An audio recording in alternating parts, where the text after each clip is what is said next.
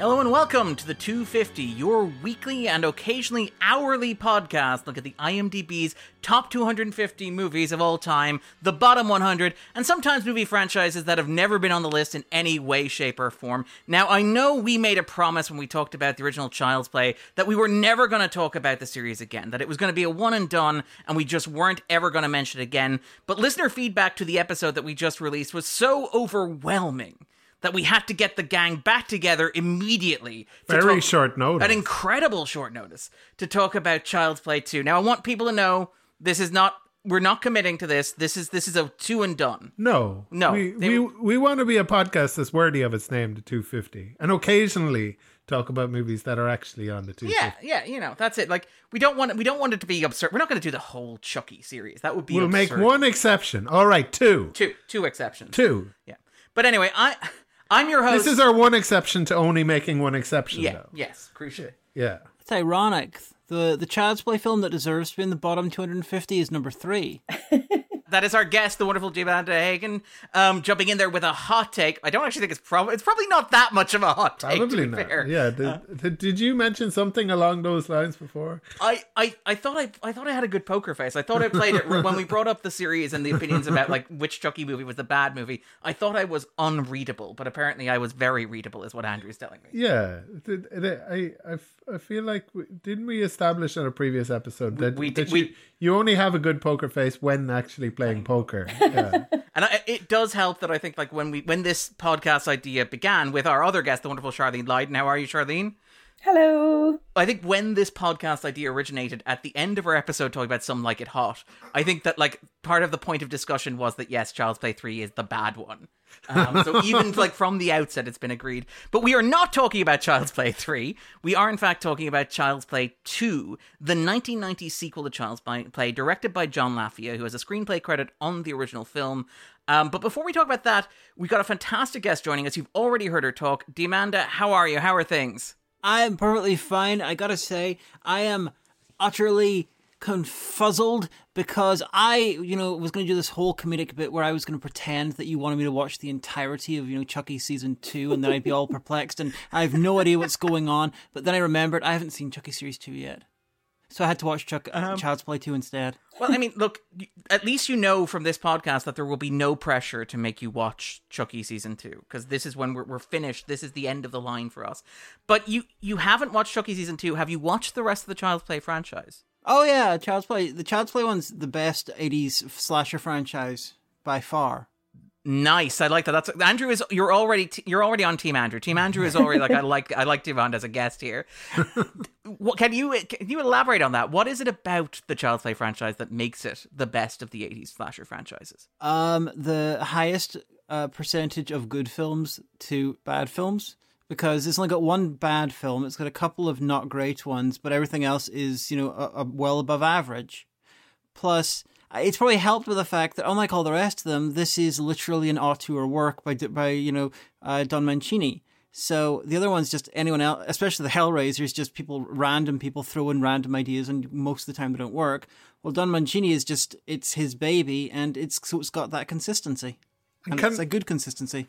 Can I ask you, are, when you say this is the best of the eighties kind of horror franchises, are you including any that started like in the seventies? In nineteen seventy-nine. Yeah, or or or or, or is it just or, and or is it all kind of of them that were kind of you know chock-a-block in the eighties? Yes, Child's Play is better than Halloween and the Texas Chainsaw Massacre as a franchise. Halloween has a lot of terrible films, and and I guess Alien, which which which. which That, that's Andrew keeps bringing this. Andrew keeps trying to, and I, I guess like this is not an this is not the podcast for this argument. But I admire Andrew's commitment to it, which Alien, is like not a Alien slasher. Is a slasher movie. There we go. Yes. Whenever the Xenomorph has a fucking machete, you can have an argument. But until then, no. If it it it, it has a a, a a vagina dick. That that that, that, that that's. I guess it slashes true people. Really. It does. It slashes with the tail and with the mouth. It penetrates, which yeah, is, yeah. you know, arguably, um, perhaps what one might argue at a very loose definition of a slasher. Where, like, you know, I mean, it does hack more than slash, probably would be the best way to describe it. It drips. It does. It's drip. A big drip. It's got big dripping. Is it Energy. fair to say Energy. that the first Alien is the only one that is slasher adjacent? Uh, Alien... Definitely Aliens isn't. No. Alien three would um, be if it was. Kind of. Yeah. I th- thank you, Diamanda. Um, but um, yeah, it, if it, the the the first. Uh, the uh, Alien and Alien three seem like they're in the same kind of genre. Yeah, they do seem of a piece. Um, yeah, I, I love, by the way, that this is our Chucky season. Like, is Alien a slasher movie? Okay, if we're expanding, um, we had a- if we're expanding slasher to include Alien, then okay, how about this? The Ghost in the Darkness is totally, you know, basically like Scream. You got two killers who are killing a bunch of people, and clearly we don't uh, we don't know what the lions are thinking in The Ghost in the Darkness, but clearly they're really obsessed with pop culture and really iron- and killing people ironically. Yeah, Could I mean, well that, clearly the same movie. That that's an exa- I mean, like, Val Kilmer was our generation's Nev Campbell. Um, does that like does that make Michael Douglas our Courtney Cox? Yes. Mm-hmm. Yes. Okay. Um, but let's talk a little bit about Child's Play. Like, Diamanda, do you remember who's Mac Dillon? Okay, okay. um, I beg your pardon. Okay. Let's go. I, I'm going yeah. going to exert rare host like obligation and responsibility here, and drag us kicking and screaming back to the subject. Um, Diamanda, do you remember the first time you saw the original Child's Play? How did you come to the series? Did you watch it in order? And, like, do you have any particular attachment to Chucky himself as opposed to the franchise? You mentioned the franchise is the best of the eighties slasher franchises. What about Chucky himself, Charles Lee Ray? I did not grow up with horror films. My parents were very strict in that regard, which, you know, I'm pretty sure... I'm pretty sure they're kicking themselves now, given, you know, if they'd got it out of my system when I was younger, you know, I might have a very different career now. But... the first one I saw was Bride of Chucky whenever it was first out in V H S.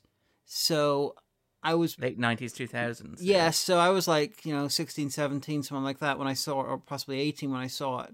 So I, w- I really, really enjoyed it. I, didn't, I, I had to go back and watch the earlier ones. So I don't have a long life attachment to the character or the franchise. It's, so I just I viewed them as as films. All right. If that makes sense. All right. That, cool. That's that's good, because we do have somebody who does look at the franchise as a whole, our franchise expert in the Child's Play Chucky film series. Charlene, what's your quick takeaway on Child's Play two? How do you place it in the Chucky canon? Is it the best of times? Is it the worst of times?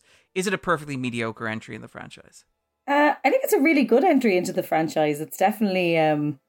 Uh, if if we're separating it into good, middle, and bad, it's in the good section.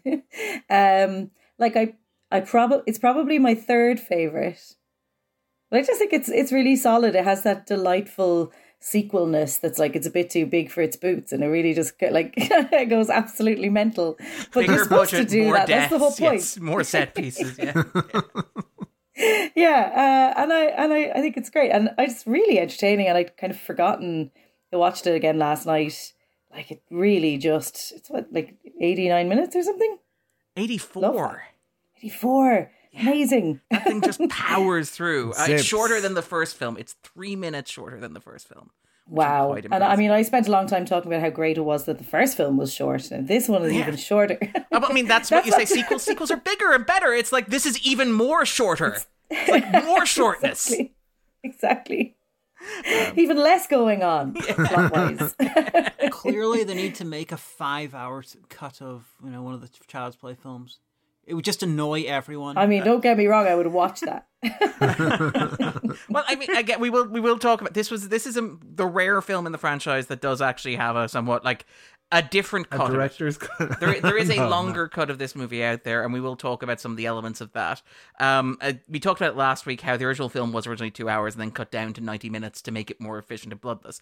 This was originally, I think, somewhere around ninety-one minutes and was cut down to eighty-four minutes to make it more ruthless and bloody, which I do kind of admire. I admire the ruthlessness of that. It's like, no, ninety-one minutes is too indulgent. Um, but Andrew, right? So let's let's do a temperature check here, because this, you know, you went into Chucky into Child's Play last week. You you're a big Chucky fan, having never seen a Chucky film. Having never seen a Chucky, just the idea of Chucky. Yeah, he he's your guy. I think you described him as your guy, having never seen a Chucky film, which I, I admire. It's, it sounds like Marin. He's my, he's one of my guys. I came up with him. Yeah. Yeah. Who are you guys? Who are your killer dolls? You got uh, the doll from Magic. Uh, you yeah. got Talking Tiffany. Um, but okay, so want to do a temperature check. You have now seen Child's Play and Child's Play two. Is Chucky still your guy? Yes, absolutely. Yeah. Yes. Like he, he's yes. he's kind of like cementing um his his his place. All right. This is this, this is good. I could understand somebody saying like that it's serviceable or um kind of, you know, damning it with faint praise, but it does essentially what you want a sequel to do. Yes. And it doesn't like ruin anything. It's like, yeah, still on board. This is great. Like, keep going. But I, like that that is the thing. This is because when I reached out to Diamanda at very short notice to come on here, um, I asked would she like to talk about Child's Play two? And the response I got was one of the bad ones, I think, or one of the less interesting ones. Is that it's, fair to say? Yeah, and I'd, I'd stand by that. I mean, uh you know, you got in the same franchise, you got like Seed of Chucky, you've mm. got, you know, the Chucky series, you've got, you know, even Bride of Chucky was a successful nineties reinvention of it. Like most of the other franchises did remakes or, or some kind of soft reboot, whatever. Like Ch- the Bride of Chucky's, I, I would argue, is the best soft reboot of any uh, horror character has ever received. It just works spectacularly. You know, because Chucky is so ludicrous a concept, turning it into a comedy was the best thing to do. Uh, I, I love, I love that. It's every- like, how do you turn a comedy into a comedy, though? I feel, I feel like um, it's, it's, it's already leaning. It's hard inherently in that funny. Like I, I find that I, I feel like there's also kind of like a taste which finds this inherently terrifying. Um, but I, I, I, for, for me, it was always like, like I'm not drawn to horror movies really. That's what but I was about the, to say. Like you don't like horror special. As a genre. Yeah. yeah. But Chucky is your guy, which we're apparently, yeah. that's, that's the construction we focused on. But Chucky is your guy in the genre. Yeah. Yeah. No, absolutely. Um, and that's be- probably perhaps he is because he is a bit comedic. It is a bit inherently goofy or camp or. Yeah. But he's all like, like what makes it funny is his um the sense of terror. Yeah. Like it, it needs to be like the the smaller and and more violent. Like he, he, he is the better. Um, I, think, I think you kind of alluded kind of to this, like, like a, a, adorable and gruesome. Well, yeah, it's that juxtaposition between something that is meant for children it's, and something that is not meant for exactly. children in any it's way. It's the incongruity or... that yeah. makes it. Yeah. The um the the Coen brothers had this wonderful thing that they said about the Evil Dead movies, because, you know, Joel Coen, I think it was, was the, the assistant editor on Evil Dead one. That was his first job. And he said that Sam Raimi is attempting to make an Evil Dead film in every single genre, and the last one is going to be the art house film, where it's going to be Bruce Campbell alone in a room screaming for ninety minutes, which would be fantastic. Um, but I, I really got the feeling that Don Mancini's trying to do something similar with Chucky, because the first one is a basic... Uh, nineteen eighties slasher film. You know, it's got a gimmick. You got like a kill count. It's been a lot of the gore was cut down. You know, stuff like that. It's it's very basic. And then this one, you got the typical slasher sequel. And then the third one, you got the military stuff. Then it goes completely mad, and almost every film has a slight big variation on genre. You've got Bride of Chucky, which is basically its version of Scream. You got Seed of Chucky, where it turns into a John Waters film, starring got, John Waters. Yes. Yeah, then you've got the one uh, which name escapes me, where they go completely Curse. Back to basics. It's Curse yes, and then Curse Cult, of Chucky, yeah. which is incredibly done incredibly seriously for an eighties slasher one. It's like completely stripped down. There's a it's a lot less funny than the first two, and then you've got C, you got Cult, cult, cult which is insane. Yes, it's that's what uh, the the I love the the endless variety of the. Of what, they, of what they do. Um, all right, well, just in terms of a very brief uh, bit of production... The Chuckyverse is what they now call the, the Universal Monsters. Well, like that, okay, well, this is the moment where Chucky becomes a Universal Monster. Yeah. Um, this is the point... It's the seventy-fifth anniversary. Yes! You obviously watched yes. the same digital copy that yes, I did, yeah. yes. Um, but yes, this is the point at which... They Chucky... needed something big. It's like, come on, guys, let's get thinking. Yeah, get these ideas together. Yeah, what if we... It's the seventy-fifth anniversary. Yeah. Yeah. What if we bought Chucky from M G M and Universal Artists and like made a sequel to that movie from nineteen eighty-eight that performed reasonably well? Worse than the Freddy Krueger movie, better than the Michael Myers movie. It's like, that's why you guys get paid the big bucks. Um, but the, yeah, so basically this, this obviously, as soon as the original hits and it becomes a hit, I think it's somewhere in like the, it's the second highest grossing horror of the year. It's somewhere in the top thirty-five movies at the box office that year, which is a very good performance for a movie that cost relatively little and is a slasher movie. It gets strong reviews. Uh, we mentioned this last week. Like, even Roger Ebert, who hates slasher movies, is like, that's pretty good. That may be why the Chicago Sun-Times gets so much product placement in this movie, where, like, it, at various times you see the headline banner of the Chicago Sun-Times. At the climax, the van delivering Chicago Sun-Times becomes a major plot point. There's some suggestion that that is an allusion to Roger Ebert being like, okay, Chucky, you get... And it's great, because his review of Child's Play two is like, This is this is obscene and monstrous, but compelling. Um, it's very much like, this is horrendous and monstrous, but also very well made. There's something in this movie that appeals to me, and I can't quite figure out what it is. Um, but so basically, immediately after the first one's released and d- does really well, a sequel is greenlit. And of course, there are a number of concepts that are thrown out. At one stage, they consider having a movie set in a psychiatric institution, which is one of those things that's like, the Chucky franchise will get to that eventually, but don't rush us. Um, and they kind of already have. Yes, there was a bit of the first one that took place in a psychiatric institution. The idea was the second one would be much more gothic and would be much more kind of focused there. And yeah, you know, we're not going to talk about the later Chucky movies, so Andrew, you don't need to worry about that at all. Forget about it. Forget I even mentioned it. Um, but you, they basically, they bring back Mancini as writer, uh, and you have John Lafia, who worked on the screenplay for the original film, who came up with various pitches. I think it was Lafia who came up with the idea of Charles Lee Ray, and the idea of there being a serial killer who would be in the doll rather than the doll being like Andy's id. I think that was Mancini's original pitch. And basically, as the kind of story develops, uh, Universal, basically M G M and Universal Artists are bought out Uh, by somebody else who decides that they don't want to be in the business of horror movies. Uh, this is probably helped by the fact that there is a minor outrage over Child's Play, because it's a movie that is ostensibly looks like it should be kid-friendly, but is not. So you get a lot of concerned parent groups doing hand-wringing and like staging protests. So basically, M G M, Universal Artists say... Where's it just no. for that? What? Where's it just for that? You can't buy that sort of no, publicity. You can't. Yeah. Well, I mean, that, that's like um, I think that uh, David Kirshner, who is the producer on this, was like, that was the best thing that ever happened to us, because it really drove up our negotiating stock. It meant that like Universal, it meant that M G M were like, look, we don't want you here. Stuck-up mums don't want you to see. um, but it but it was like, no, we could go around Hollywood and we could hold these meetings and say, look, you want the sequel to this movie that made a ton of money, don't you? Well, then buy it. Bid for it, baby.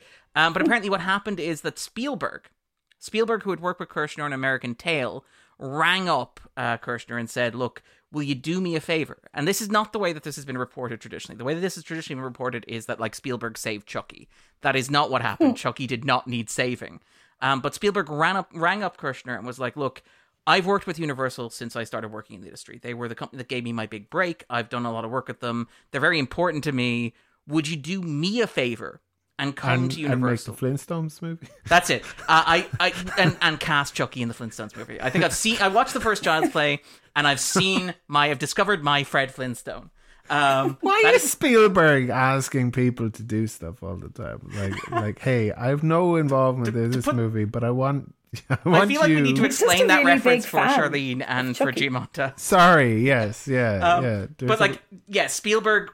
Once every seven years, like a groundhog, Spielberg emerges from underground, points at a character actor and says, you will be my Fred Flintstone. And a Flintstones movie happens around that actor, despite the fact that they don't want it to. And That's... the fact that Steven Spielberg has no real like, attachment to the project. No, no, he, his name isn't like, even on the You, yeah. you are the Fred Flintstone. Yes. Spielberg's just in that really blessed position that no matter what bollocks he thinks of, he can make it happen. Yeah. Like... Uh, well, usually you make it happen. Pretty like, much. Like the original Jurassic Park four uh, idea, which was ended in pre-production before it became Jack Jurassic World, where it's human dinosaur hybrid mercenaries. It's like fucking Dino Riders. It's like, I wish that was made. Velociraptors with machine guns. Um, and like lasers, is they have lasers on their heads is the thing, which I think they do. They kind of bring back for Fallen Kingdom. Um, but like the idea wow. was they were velociraptors with frickin' lasers, unironically. It was also the the it, it was it, they they couldn't I they also wanted to make a, a sequel to Universal Soldier be dinosaurs, and and it, were they really? just like arguing over? No, no. Okay, no, okay, okay, okay. Sorry. But imagine if they both had the same they idea and had came from like different um, starting points. I feel like I'm too gullible to be co-hosting a podcast with you, Andrew. It's like I didn't find that in my research. Yeah, that did. I, well, that it's true, Darren. Okay, let's yeah. move on. Yeah. Um, all right. So the, anyway, the the movie presses ahead. It's pushed into production. It all goes relatively smoothly as well. Um, there are no big creative disagreements on this. Uh, as we mentioned, the movie is cut down. You have the casting of actors like, say, um, Jenny Agutter is cast in the one of the lead roles. She gets second billing in this movie um, behind Alex Vis- Alex Vincent. And she uh, she's talked about how the movie that was made was not the script that she was sold. And she's talked about how she kind of sees this movie as something of an old shame. She feels like it never lived up to what it promised to be. Uh, and she feels very, very disappointed by it. She has, on the other hand, also talked about working with Vincent on the movie and being quite impressed that this eight-year-old kid was, like, sitting in the Universal commissary, like, negotiating percentage points with his agent, while also asking if she wanted to see a magic trick with the tablecloth. Said it was quite remarkable. It was something to... Like, it was like, I need to be planning my next three features, but also, can you see that I can make this penny disappear? Um, it's like... The most forty-year-old man inside an eighty, inside an eight-year-old body is how she described working with him, which is very interesting. Wow. That's ironically, that's what they wanted in the plot too. You, you know, and uh, Charles Lee Ray trying to possess him. Reality subtext. And I think he works. I think he works quite well here. I think Vincent works is better in this one than he was in the first one. He's improved. He's improved. Yeah, I think so. Like he was pretty yeah. good in the first one, and people yeah. are kind of split as to whether that. Was that like a killer line he gives that I didn't think was great, but a lot of people are... are, are is this like, is the end, this friend. This is the end, friend. Oh, yeah. Whereas, uh, he sells it. It's cheesy, but he sells it. yeah, yeah. I, I was kind of like, eh, on, on that one. But yeah, no, I've heard... I've heard I, I, I, I think You're lucky is. You're cute, Andy. yeah. yeah. Do you know many details about the original script that Jenny Agutter was uh, sold on? Because I'm, I'm curious. I, I've yeah, I'm curious that. about that too. I, what, like, what did she think she was signing up for? I think there are some elements of it in the the extended cut, which adds a whole whopping seven minutes to the movie. Um, but there is a sense that, like, the movie was originally supposed to say open with an extended sequence that would deal with the fallout from the first movie, that would deal with the character um, from the last movie, like Detective Nolan, for example, and Andy's mother going through the court case and kind of that providing exposition. And there was more stuff for the Simpsons family as well. Like, there was more, there was a sense okay. that, like, Joanne Simpson was the co-protagonist of the movie, um, as opposed to what happens in the movie, which we won't talk about until we get to the other side of the spoiler zone. But I think they, it's safe to say that she is not the co-protagonist of the movie. At the, yeah, at the at the start of the movie, um, they they they find him in an escape pod with, with a dead like uh, Detective Norris and, um, and mother, uh, and there's some sort of like doll shaped hole in their yeah, you know, exactly. abdomen.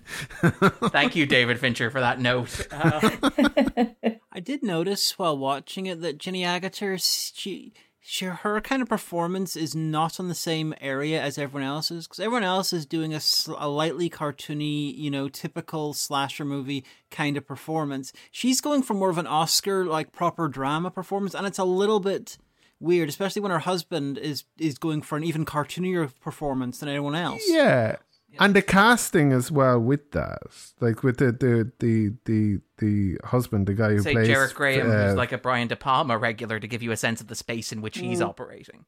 Yeah, going back to like Phantom of the Opera. Sorry, uh, was it the Paradise? Paradise, Phantom the Fan- Paradise, yeah, Phantom of yeah. Paradise. Sorry. Yeah, where he, he is more kind of like the the the kind of characters he tends to play or or. Uh, tend to be, or, or at least like we would know him from more comedic stuff. Like I suppose Star, Star Trek, Trek and yeah. yeah, yeah. Two appearances on Star Trek. Which ratchets him up to the Hall of Fame. But yeah, so basically, I, like, to, not to get into too much depth of it, but I, I think Agutter looked at the script and kind of saw it as this story about this foster family. and this foster family that adopts a child who has been through something traumatic and the mm. character arc that she has a result of, as a result of that. So, like, yeah, and again, in the seven minutes that were restored for the television broadcast version, which I watched for this because, of course, I did, because I'm a sadist of some description, in those seven minutes, there is a lot of time given over uh, to Joanne and Phil and their discussions as a married couple and their relationship to one another and their relationship to the foster care system. And you get to know, like, even in those seven minutes, which it seems almost spiteful to have cut them.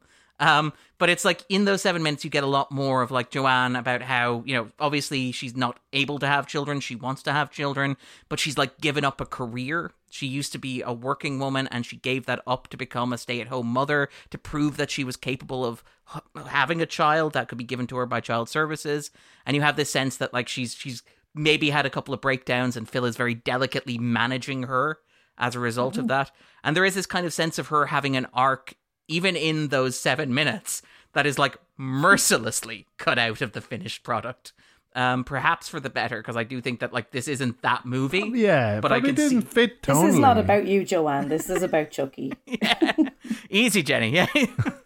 Um, go play the anonymous doctor in Darkman the same year. Speaking of the Sam Raimi connection, there. It's, uh, yeah, that, that it would would have. Yeah, that it doesn't really fit with.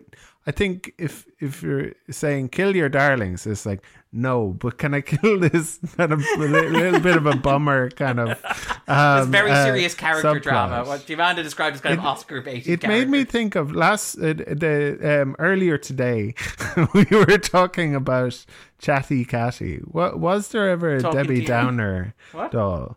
I wonder. Was there ever a what? A Debbie Downer. Why is that Joanne? Is it? Yeah.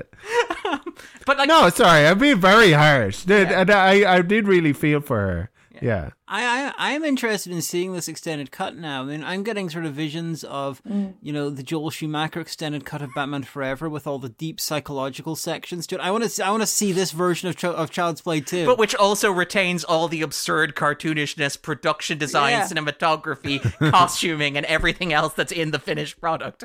Um. Yeah, I mean, and hence the Joel Schumacher Batman Forever comparison. Yeah. Um, this is the thing that's interesting about like Child's Play two is that like there's this consensus among Chucky fans that it is the best of the franchise. Whenever Don Mancini is asked about what what the best film in the franchise is, he's always like the consensus with fans, not with me, with fans is is Child's Play two. For so, for example, when John Lafia passed away in twenty twenty, um, Mancini's statement marking the passing of John Lafia was he directed the consensus best Chucky film, Child's Play two. Uh, when he was talking about like the Chucky T V show, which we're not going to talk about on this podcast ever, Mancini was like, "I want the doll to look exactly like the doll from Child's Play two." When they use Chucky's theme in later movies and in the Chucky T V show, it's not the theme from the original Child's Play; it's the theme from Child's Play two, and like. Mm. Even in terms of, like, motifs, right? I was watching this, having watched the entire Chucky franchise last year, um, and was like, this is the first movie where there are extended scenes of, like, Chucky the doll talking to people in cars. And it's like, that somehow becomes, like, the biggest recurring motif of the larger Chucky franchise. Like, if you were to distill, like, the statistical mean of the Chucky franchise down, Chucky is in a vehicle talking to a living person or another doll. And it's like the first time that happens is in this movie and it happens repeatedly. It does kind of feel like this is ground zero for what the Child's Play franchise becomes. This is the sequel that really codifies like what Chucky... The rest of them are just road movies, right? Yes. One, one of them is literally just... Some of them are literally just road movies. Oh, wow. Yeah. Um, like... That sequence where he's holding guns to people's heads and they're driving cars and he's a puppet, which I, I was like, Andrew's loving this. Andrew is just like, this is just, Andrew is in heaven. Chucky is just like sassing people in, while they're driving cars. It's like, this feels like what Andrew wants from this movie franchise. Um, but yeah, that, that's, it's just kind of interesting that like, this is among many Chucky fans, the best in the franchise, despite getting, you know, negative reviews when it premiered, um, despite maybe being kind of forgotten. When it was released, it underperformed at the box office. It had a very good opening weekend. Uh, it had the good fortune to open opposite, like, Dances with Wolves, when Dances with Wolves was only screening in seven cinemas. Which good meant counter-programming. That, yeah, which meant that Child's Play crushed it when it was, like, in three thousand cinemas. The unfortunate thing was, like, the following week, Dances with Wolves expanded to, like, two thousand cinemas, and then, like, the tables were turned slightly. It also had the misfortune of being released the week before uh, Home Alone. Um, yeah, but if you put if if Chucky took on Kevin Costner in a fight, we know who'd win. Definitely. Yeah. I mean, to be, I do kind of, like, you say that Mancini's working through genres. I now want a Chucky Western with Kevin Costner. Like, that's now oh. what I want. I want, like, Kevin Costner's, like, the, the money he got from Yellow from Yellowstone, that he, like, took the money, ran, quit, and decided to make his own vanity Western. I want that now to be a Chucky Western. That's yes. all that I want from the universe. Oh. Yes, please. All right, so before we jump into the spoiler zone, three questions to get us started. Um, I'm thinking about one of those YouTube shorts. Like Kevin Costner. Yeah, and I, I, I made the mistake of Andrew has been watching YouTube shorts and, like, talking to me about how the, to me the that music they're, they're got all stuck kind in his of formulaic. Head. Yeah, yeah the, the music that they play in the background of these vertical video YouTube shorts got stuck in his head, and I made the mistake of giving him my iPhone so he could show me one of them. And now the YouTube algorithm just shows me these videos. Oh, like t- tough guy stuff from, like, The Punisher. From Boardwalk Empire. And Boardwalk Empire, bizarrely. Yeah. It's, it's Boardwalk Empire that really gets me. It's like, Steve Buscemi is a badass. And you got, like, in the background, you got the voice going, yeah. Uh, it's, my recommendations are just, they're just that now. That's... But yeah, yeah. If you want to spend ten hours on that, I, I heartily suggest you watch the T V show Happy with an exclamation mark at the end. Ooh, that's the Christopher Melini one um, from Grant yeah. Morrison, right? Am I correct? Yeah. Yeah, uh, it's him uh, with the power of mental illness beating, killing the crap out of criminals. What more wow. did you ask for? Yeah. Um, all right, so before we jump into the spoiler zone, three that's questions. That's not the one with Patton Oswalt, is yes, it? Yes, that's the unicorn. Yes. Yep. Okay. Um, okay, so finally, before we jump into the spoiler zone, three questions to get us started. So, Charlene, is Child's Play two one of the two hundred fifty greatest films ever made? Oh, no. I don't think so. I don't think so. All right, you said this is third in the franchise for you, yes? Probably. Okay, well, we're, don't mention any future movies because we're not we're not going to talk about them no, ever. We, they're, they're irrelevant. They, they're so, irrelevant. Yeah. But, like, is this better or worse than the first one? Sort of different, really, because, like, this is so, like, I don't mean this as a throw and shade, but it's so functional. Like, it just gives mm. you just a load of kills, and they're all really good. So, like, in some ways, I think um, it does what you want from Chucky better. And quickly as well. Like, there, somebody dies b- yeah. almost before the opening credits are over, it's even though it makes a, no sense. Yeah. A kill delivery mechanism. Yeah. And, yeah. like, the I, I, adding kind of, you know, more context and heart to it would have kind of, like, made... Ruined it. Yeah, yeah. Sorry, Jenny. We're, we're dragging just Jenny like, Agutter on this podcast. Less talking, more killing, yeah. please. Less yappy, like, more uh... stabby. Um, sorry, sorry, Jim. It's, like, it's like a bit... The way you describe it, like it's like one of the mid uh, Friday the thirteenth movies where you got characters who literally turn up, have two lines just to get killed by Jason. Yeah. You know, it's not quite yeah. as efficient as that, but it's getting there. Yeah. Um, and Diamanda, what about yourself? Do you think that this is one of the two hundred fifty best movies ever made? And where would you rank it in the Child's Play franchise? It's not even one of the best two hundred fifty films in my room. Uh, and I would I'd put it as a medium Child's Play. I mean, it's on the same level as uh, Curse or, um, yeah, Curse or something like that. It's it's not an A-list Child's Play in my view. But then again, it seems I'm going against the grain. Oh well. That's okay. It's okay. Mix it up. Yeah, that's it. Keep it, keep, keep it spicy. Diversity of opinion. Yeah, well, that that's it. Like, it, it gets a discussion going. But Andrew, what about yourself? Do you think this is one of the two hundred fifty greatest movies ever made? And of all the Child's Play films that you have seen, how would you rank this? Um, I I probably rank this. Um, ah, it's difficult to say. I, I, I feel like it's maybe more fun than, than than the first one. Like, sorry, undeniably more fun than the second one. But but I, I give the first one a lot of uh, credit for kind of like being the, the progenitor, I guess, of the being of the, the kind of origin. Yeah, yeah, um, yeah. And and for myself, I mean, I do not think this is one of the two hundred fifty best movies ever made. Um, hot take, controversial take. This is maybe my second favorite of the Chucky films. Um, Ooh. Oh, oh, you, you, you have no idea. Like, what, you won't know what I'll tell after after this is over. I'll let you know what my first one was, because I'm not telling Andrew. I want Andrew to guess. What Andrew is currently thinking: is there a Chucky movie about the making of a Chucky movie? And it's like, is that Darren's favorite? Whichever I feel like I is. know the answer. Well, okay, what is I, the answer? I feel like I saw some tweets. A good point. Okay. But I, but I'm I'm not sure if I if I know the answer. I think it's either. And I, I haven't seen either of these movies, so it's just the fact that they sound a little bit similar. I'm going. To, first guess is going to be Cult of Chucky. Second is Curse of Chucky. It's neither of those. We'll get round to it. We'll talk about it. I'm not okay. going to tell you. I'm not going to tell you. That would. Oh, okay. His favorite is clearly the remake, or possibly yes. its remake, Megan. The twenty nineteen remake of yeah, the remake. The remake of the remake. Um. But yes, okay, and but I, I actually really, really love this, and rewatching it is, is great fun. I kind of like just... We're talking about it in terms of how functional it is, and it absolutely is functional. It is a kill delivery mechanism, I think is how Andrew described it, and that is entirely accurate.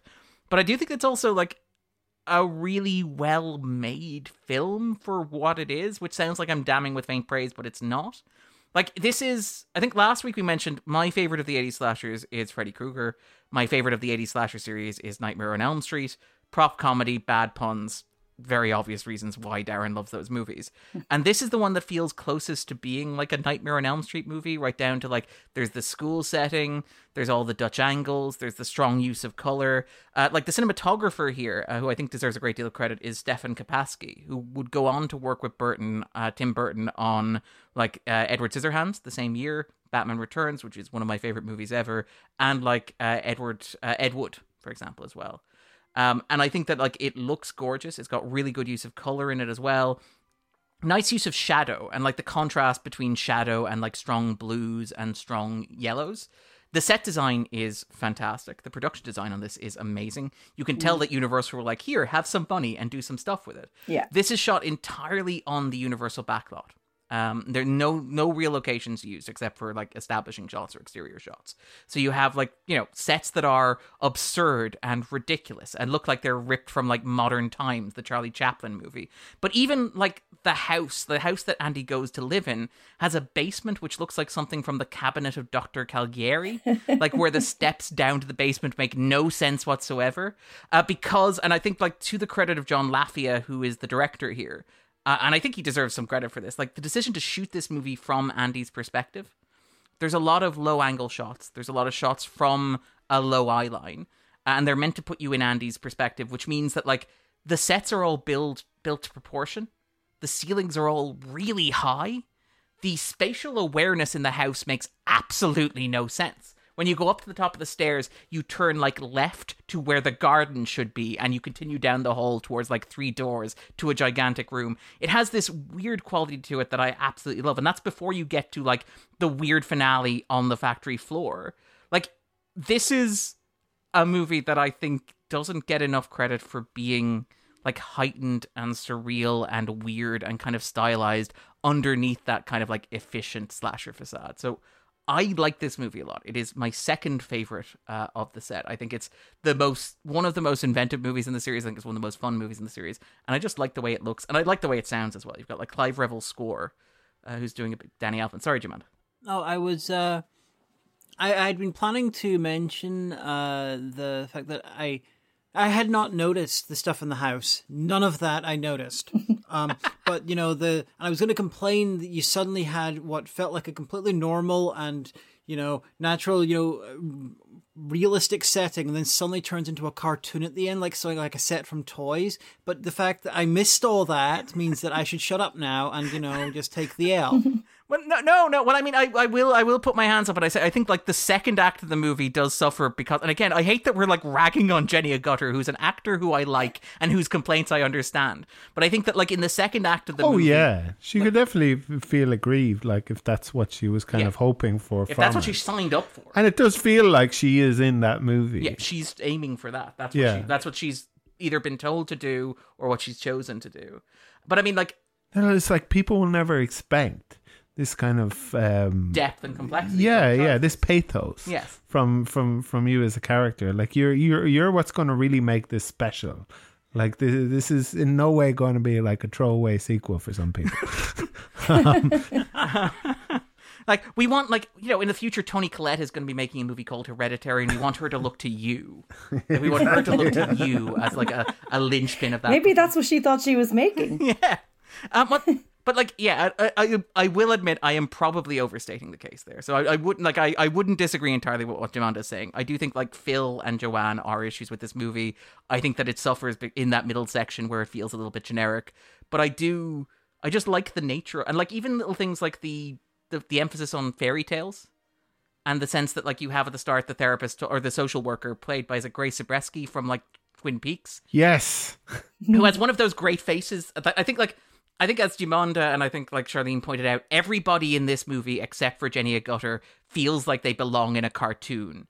And Grace Zabriskie like has this face with these angles on it that do, do feel very much kind of arch and heightened and very much like angular and feel kind of like they fit with that Tim Burton-esque aesthetic. You also, you also have Miss Kettlewell. Yeah. Oh, by, by Beth Grant. Yeah, yeah. Who, to, to, um, who, who, who, who was committed to Sparkle Motion.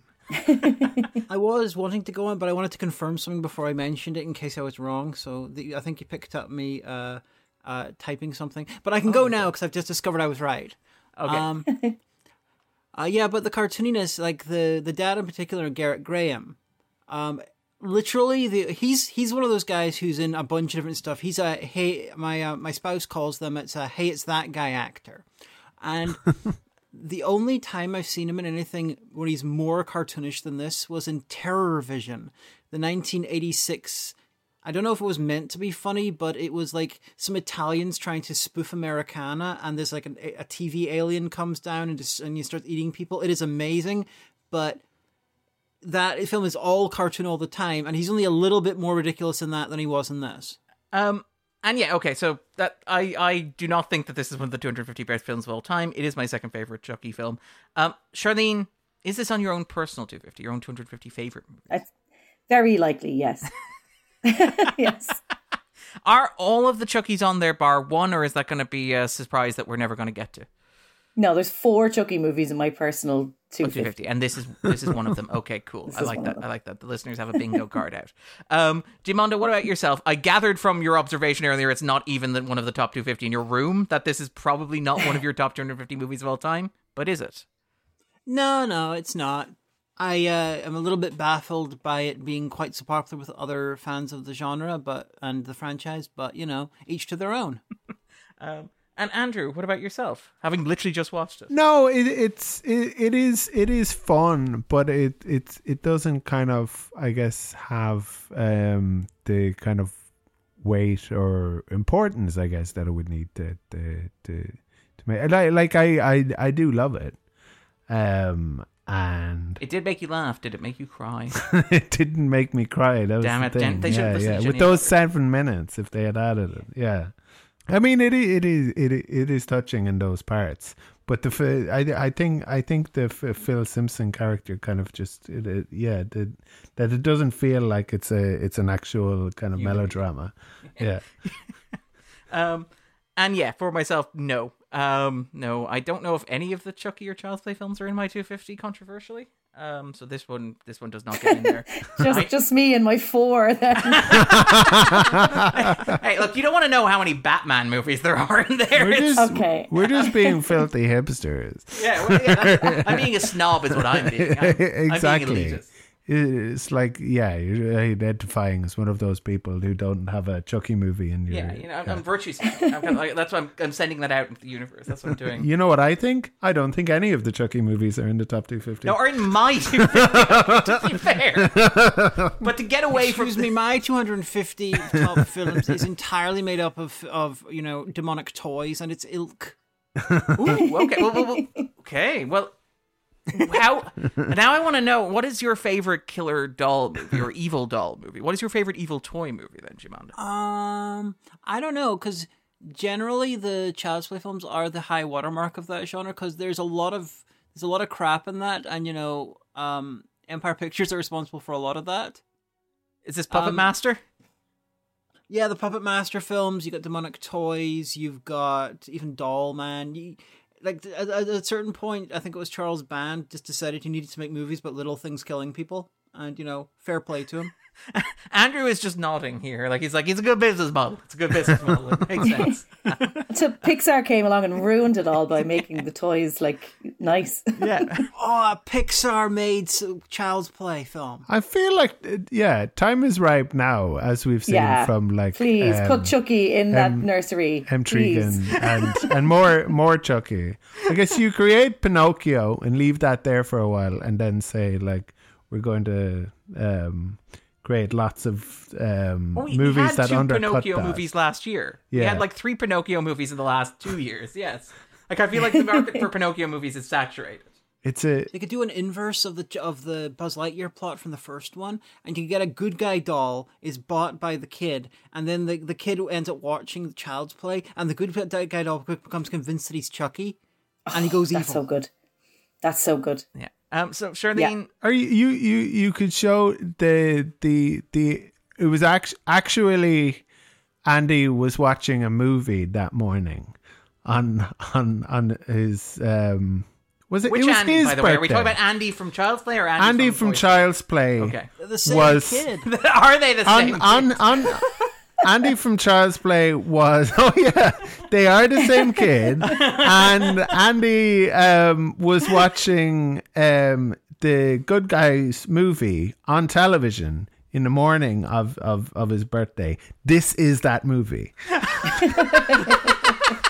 Amazing. Well done, Andrew. Yes. Uh, you have not seen Lightyear, but I love that you know that. Um, yeah. um, so, Charlene, if listeners have not seen Child's Play two, and it is available to stream on various sources, it's owned by Universal, so it's much easier to access than the original Child's Play, would you recommend that they pause the podcast and stream it to a local device? I mean, it's eighty-what minutes Four? long. You might as well. Yeah. Just, just, yeah, just do. Yeah. Why not? And Diamanda, yourself, same question.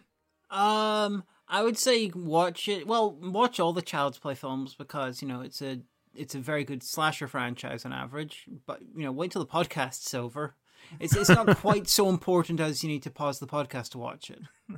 Yeah, we had that discussion last. That was, I think, what Bren said last week. It's like I feel like you can listen to the podcast and then watch at your leisure. Uh, this is not a spoilery type movie. No. Like Chucky kills everyone and that's it. I, I, I do like like. My recommendation for myself after after earlier today, when, when we watched and recorded a podcast um, about about the first Child Play, was not to. Uh, it's a good thing that I didn't have the time to both watch this movie and listen to um, With Gourley and Rust, because I feel like I, I don't want to be the person who has vicariously done research.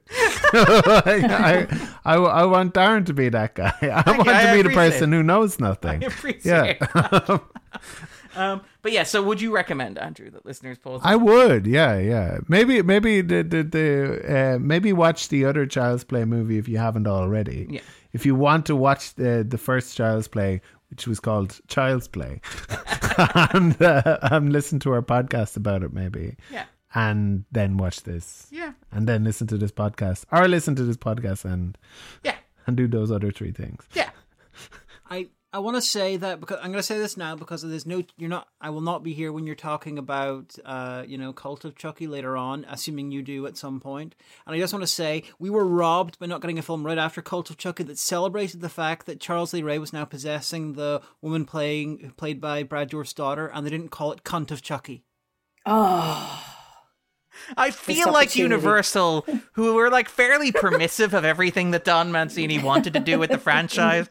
I feel like when Mancini walks into that meeting room and unveils the title, I feel yeah, like that's the moment. It's like, wow, okay, yeah. yeah. And they, they just kind of like put everything back in their briefcases and leave the room. Yeah. It's so, like, okay. Come on. So we've commissioned. Come on. We've commissioned five sequels to the Mark Hamill Chucky uh, movie reboot. Um, that's what we've decided we're doing with this franchise now. Um, Hear me out. Yeah. They can't. It's like, okay, see you. Yeah. Um, of Chucky. Of Chucky. I, it was a big mistake to go one word at a time. Yeah. Um, oh, all right. great. And for myself, yes, I would recommend watching Child's Play two, but we're not going to top that, so we're going to segue neatly into the spoiler zone.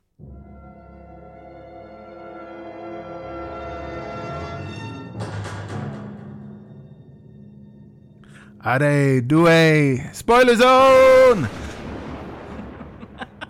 Andrew, you got a little something there. Oh shit! um, no, it's happening. It's too late. It's now stuck in this podcast forever. Um, Diamanda, what is Child's Play two about for you?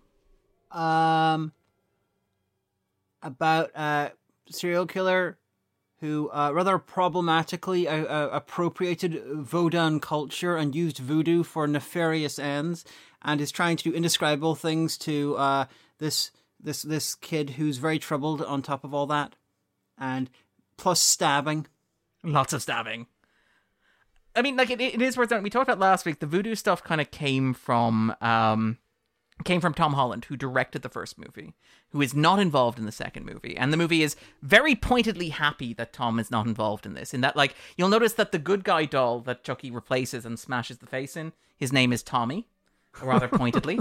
Uh, you'll notice on the commentary, John Lafia notes that, like, the the first word that Chucky says when he's impersonating Tommy badly is hidey-ho, uh, which is apparently, like, Tom Holland's one contribution the vocabulary of the Chucky doll, doll. And obviously there's the moment where, like, Chucky buries Tommy and he's like, eat dirt, Tommy. Um, at which point Don Mancini makes a wow. point on the commentary to say that it was intended as an homage. They intended as an homage uh, to, to an homage to, Tom to hating Tom Holland. This, yeah, this, this right here, this is really classy what we're doing. It's called an homage. Yeah, just so I didn't think Spider-Man was old enough to be hated by Don Mancini. um, but like, and again, again, it's notable when you watch the movie how much of this feels like it's recycled from, like, things that they wanted to do in the first movie, and Tom Holland was like, "No, you're not doing that." So, for example, the idea of, like, the electric shock is kind of lifted directly from uh, Lafia's original plan to have, like, Chucky transferred or Charles Lee Ray transferred by electrical current into Chucky. The bit where, like, the Chucky doll is pulled over by the police officer and Kyle is like, you know, they're like, what's happening there with his nose? And Kyle's like, well, you've heard about dolls that pee. This is a doll that bleeds, uh, which was famously an idea. That was Don Mancini's original idea for Chucky. For the Blood Brothers Blood, thing. Blood Buddy, yeah. yeah. Blood Buddy. Yeah. Blood Buddy. Which was which was rejected. And he's like, no, no, no, I no, feel, no. I feel like mothers would have been even more concerned and outraged about this movie. It's like, it's taking blood magic and teaching it to our children. Uh, yeah, I mean, Satanic Panic would have been, like, around that time as well. I mean, and again, like, Diamanda mentioned, like, the voodoo appropriation, which is something that Mancini's talked about, like, being saddled with by Tom Holland. And, like, the franchise keeps coming back to how absurd it is. We mentioned, like, we're not going to talk about, like, Bride of Chucky, but, like, there's the Voodoo for Dummies manual that pops up in, like, uh, Bride of Chucky as another kind of direct screw you to the idea of all the voodoo. Classic. It really is. Um, but, like, here you have the idea that, like, it's too far gone. Chucky can't transfer his soul into Andy, which I... feels like the series kind of trying to draw a line under it and saying no more voodoo stuff. Like that that feels like what the series is trying to do. Now, whether or not they actually commit to it, you, you have to, like, watch later Chucky movies. Sorry, Andy. Yeah, it also feels like he doesn't get proper comeuppance. It's like, ah, I've been cursed for messing with this voodoo stuff. I'm stuck in this doll's body instead of being dead. um, I have to live forever and kill people. Yeah. I'm... in this perfect body that will never age. I could be, like, again, philosophical question for you. The bit at the start, when, again, this idea that you have of, like, Chucky movies being movies about, like, mass production and about capitalism and all this sort of stuff that we mentioned last week. But the idea that this movie, you know, literally climaxes on an assembly line where they're factory assembling Chucky dolls and stuff like that. Or, sorry, you know, they're, they're good guy dolls. But, like, the idea that you have at the start of this, which starts in a kind of, like, a focus group. So we, we want you to have a look at this doll. Tell us what you think. You know, um, um, does it look evil? Is it still cursed? Y- yeah, Who knows? yeah. But, like, the, I love that the movie opens with, like, what feels like a metaphor for making a sequel to Child's Play, which is like, we found this cursed doll in the trash. What are we going to do? We're going to try and put it back together. Uh, we're just going to, like, buy a bunch yeah. of pieces that, like, look like the old how pieces. Wrong people were. They've misjudged. um, and and obviously I think I think we joke on the podcast that every time I ask this question the answer is yes, but you know, at the risk of, am I giving this movie too much credit? The answer is probably yes. I, I do wonder if there, there's something kind of fascinating in that idea of Chucky being taken apart and reconstructed and the kind of whole ship of thesis element of it, where, like, what part of Chucky is tied to the doll? What part of Chucky is himself? Where does the soul of Chucky reside? If you keep taking these pieces apart and putting them back together and replacing them, like, at what point does he stop being, like, Chucky the killer doll? At what point does he stop being the killer doll that he originally was? How do the, like, metaphysics of that work? And and obviously, like, that's something that the, the franchise gets into later down the line, more directly, more overtly, and I'm absolutely here for that. But I love that, like, even at the start of the second movie, there's There's already kind of that weird sense of, like, to what extent is this him? To what extent is is Chucky one thing versus a mass-produced kind of consumer object? I, I just, again, I find it fascinating. It's something I really like about how weird these films are. I'm kind of surprised they didn't just go to the, the simpler thing of have him, you know, Chucky's become slightly biological, so he's healed. Well, to be fair, he's like, pretty thoroughly... Plus, that would set you up for, for later sequels. He's pretty thoroughly, like, dismantled at the end of the first movie. They he's... do... I, I, I know, but magic healing, because he's a magic part human doll, because he's becoming more human. It, it, it would have been very easy for them just to sidestep all that and just have him, well, I'm fine again. Da, da, da, da, da. I do totally. Love Chucky Wolverine. I like that. He regrows in, from, like, a yeah. single cell. In the first movie, it's like, the only way to kill him... First, you have to remove its batteries. And it's like, no, it doesn't have batteries. Oh, good. Well, just, uh, just shoot it through the heart then. But don't put batteries back in it. Whatever you do. Yeah. Yeah. Whatever you do. But like, I, I, I do think, think that they in, they were so op- occupied in the first uh, film, which we talked about the last podcast about, like, you know, uh, consumerism. That, like, they have to make it the fault of the good guys, their play pals or whatever they're called. Um organization. They have to make it their fault. That is what they want to do. And that's really fun. We get to meet some really skeezy people. Like, I love that, like, the boss has, like, a limo with a vanity plate, Fun One. Oh, so good. and, and again, like, the factory line, which looks absurd. Like, the climax of the movie. And again, so much of this movie is, and, like, As as Diamanda pointed out, you know, in the later movies, which we're not going to talk about, the series becomes very overtly referential, where you have, like, Chucky referencing, like, what does this person with a bunch of nails in their head remind me of, I wonder? Must be some other franchise. Um, but, like, here you have, like, the franchise referencing things like, for example, the climax is The Shining. Like, the bit where they're running around the factory through the maze of doll- dolls is shot like it's from The Shining. They... You have, like, again, we mentioned that. The Cabinet of Doctor Caligari. We mentioned, like, the conveyor belt, like, modern times, which I love as well. The idea of, like, putting Chucky through, like, the Charlie Chaplin mechanism as well. The fact that the guard is watching, like, Frankenstein. And the fact that, obviously, like, the electric bolt as well from the body, like, feels like Frankenstein as well. Like, I like that without being very on the nose about it, these feel like movies that are very much... like ripping wholesale from classic horror cinema. Yeah, and I, I, I guess you mentioned three uh, RoboCop references earlier on today, but it, it also uh, Chucky gets the Emile treatment because he gets covered in toxic waste, and then he gets burst like a like like like a Chinese spy balloon. Is that a dated reference? I think it's a dated when this reference comes by out. Now, yeah. yeah. I- Because earlier today it was very topical. Sorry, Gerard. I, uh, I absolutely... The, the shot where he expands and his eye looks around in panic and then he explodes, yes. That was the the only shot that I can recall where Chucky didn't feel like a very clever special effect. That actually felt like a character. You know, the, the I was getting an actual emotion from, you know, from, from that, you know, doll, just with that look of panic. It was, like, panic, spectacularly yeah. done. Yeah. Mm. I mean, we sh- we should note, by the way, that, like, one of the big things about this movie is they went completely animatronic uh, with it. This is mostly mm. Kevin Yeager's stuff. Now, obviously, we mentioned the puppet was a nightmare to work with. Like, last time, we mentioned that it took, like, twenty-four takes for him to push a button at one point. Um, and we mentioned, like, all the difficulties with that. They got it much more ironed out. They had that big Universal money. And Lafia made the commitment that he wanted to use the puppet for the entirety of this movie. So every shot, including close-ups, including shots of the doll's hands, including shots of the doll in, like, you know, mid and wide shots as well, he wanted them all to be animatronic. They did bring back Ed Gale, And there are only two shots in this movie that use Ed Gale, the the kind of the little person performer.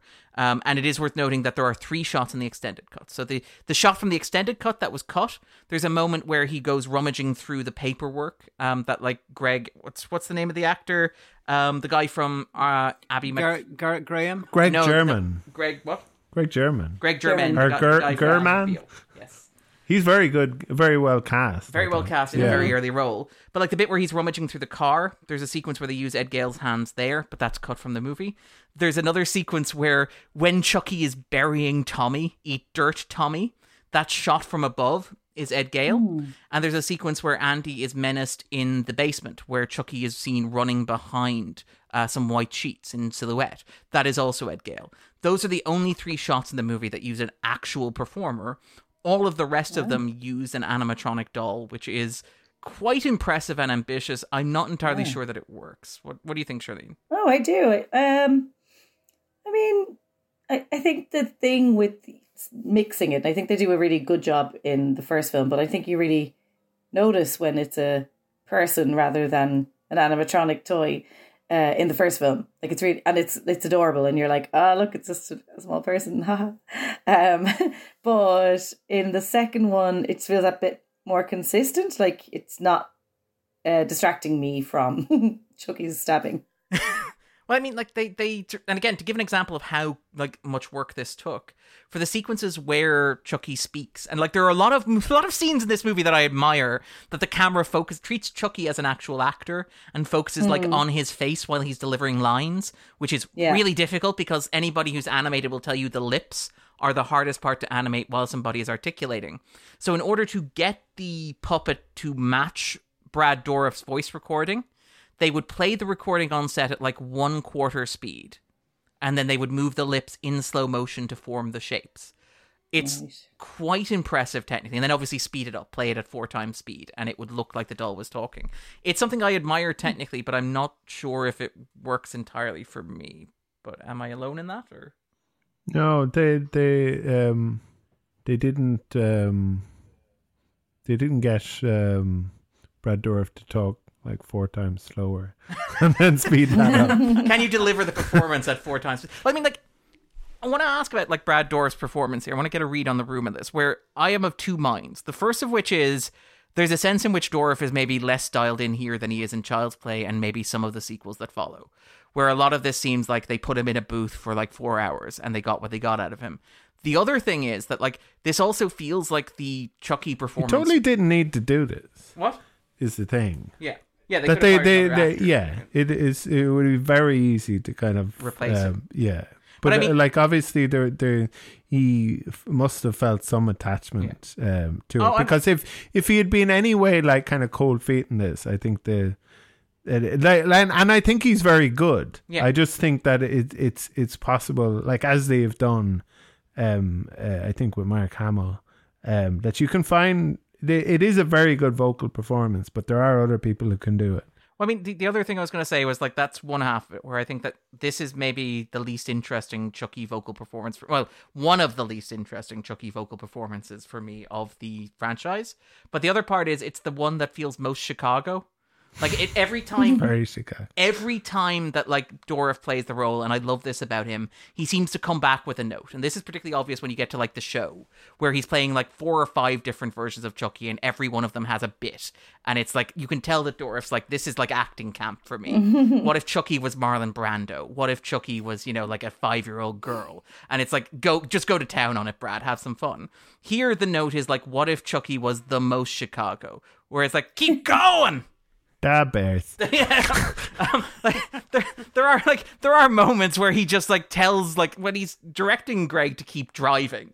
Like it's just like keep going. It's like and also by the way, I love that the toy company executive is like not at all sh- like he's he's upset that there's a gun being pointed in his face, but he's very accepting of the fact that the doll that he tossed into the back seat has become self-aware and is like holding him hostage.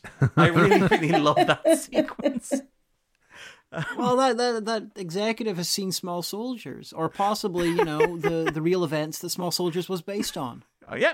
Well, and again, like, it is worth noting that that's kind of the kind of stuff that got cut from. In the seven minutes, you discover that that character has a wife, and he's actually having an affair. It's his mistress that he's bringing the vodka to.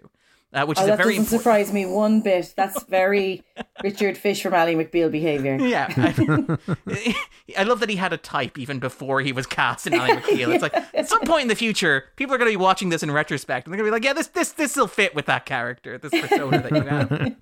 Um, Does she have a waddle? the... Um, but uh, just uh, so, Andrew, any, any notes from yourself on this, on, on, on Child's Play two? Anything you want to talk about? Yeah, I I thought the Chucky flipping the bird is, is during a, is the car a, chase. That's the sequence yeah. where he's in the back of the van. It's, uh, it's a real delight, and and I think it's it's it's kind of like um, they call back to it with Kyle flipping him the bird. Yeah. Fun fact about that scene: they couldn't get the puppet to close. The, it was supposed the puppet was supposed to close its fist on camera. So it was supposed to, like, raise its hand and then close the other, like, three fingers in order to show the, the kind of the middle finger. But they couldn't get it to work on the day. So instead, they just, like, Aww. cheated and closed the three fingers and just had it move the arm up into view. Which, ironically, I think works better. Like, I kind of think that shot is, like, just so effective of, like, what Chucky is. He already has the I finger. I think whatever way you do it, it needs to kind of, like, uh, come slowly up. like, it's like... Um, but like in terms of kind of stuff that I like about this, again, we mentioned last week, like, Mancini's kind of like the auteur of this. And I think Diamanda mentioned earlier that that kind of like Mancini is the auteur of this kind of project. And he's like a consistent hand that guides the franchise. So you have these recurring themes throughout. And I think that this is the one where it seems like he's really honing in on what the series is going to be. Obviously not to the extent that he does when he writes like Bride or Direct Seed or whatever down the line. But here you start seeing stuff like the fact that this is a movie about Andy being moved through foster care. And the fact that, like, throughout the Child's Play and Chucky franchises, you have this idea of children, well, people in general, but children in particular being, like, institutionalized and being placed in these systems that don't care for them.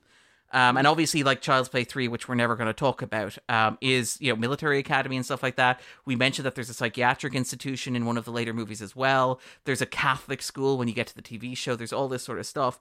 Here you have the idea of Andy being kind of moved through foster care, which I quite like. And that kind of sets up that idea down the line that there's, like, these kids who, we mentioned last week, the latchkey kids, the latchkey generation, the kids not raised by parents, but raised by pop culture or institutions or whatever.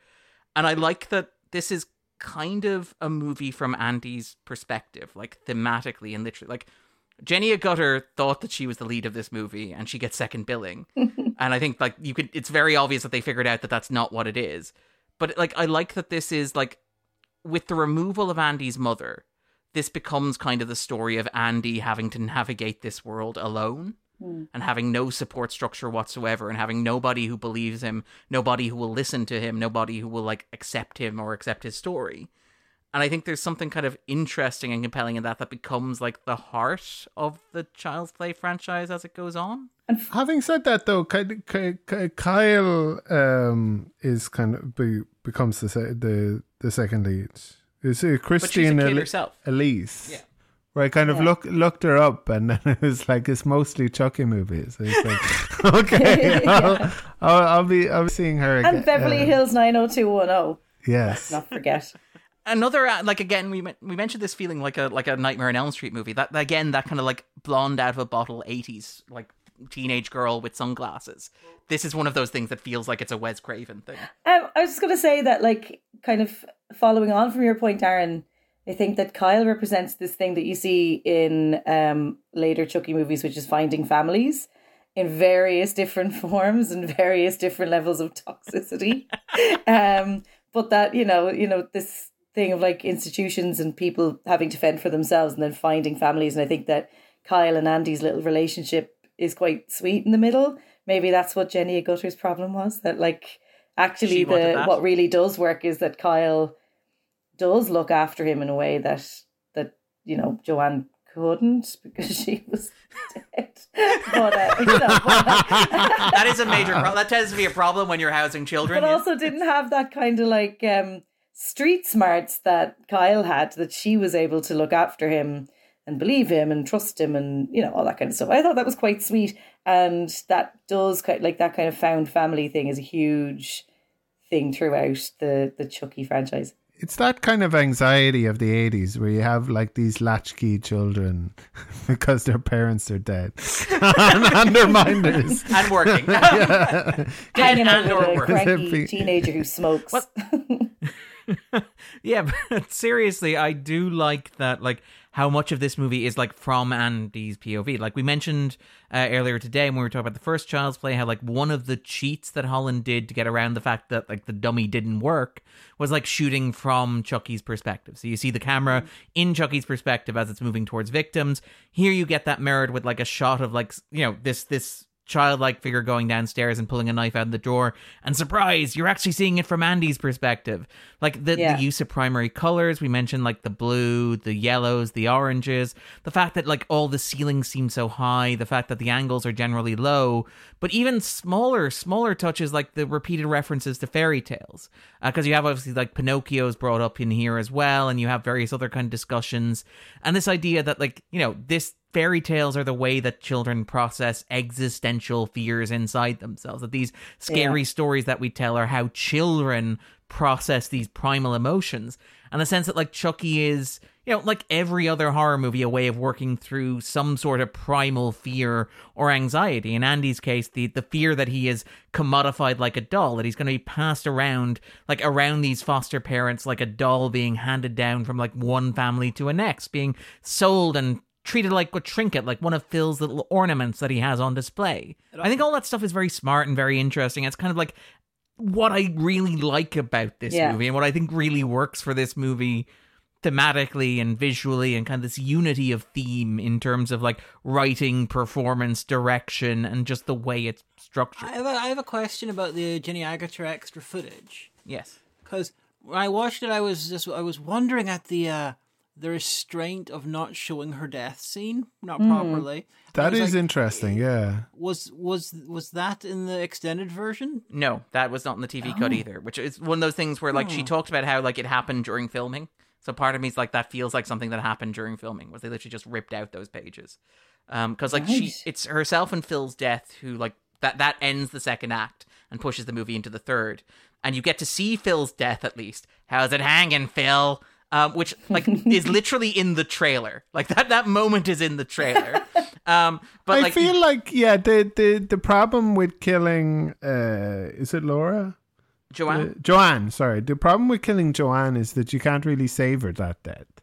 It's it, it's probably better as a no no because because because you feel for yes, her. Yes, because she's yeah. yeah you can't really root for Chucky. Like Phil exactly. deserves it. Phil like it, look, it, Phil is it, an asshole. It works better as a shock. Yes.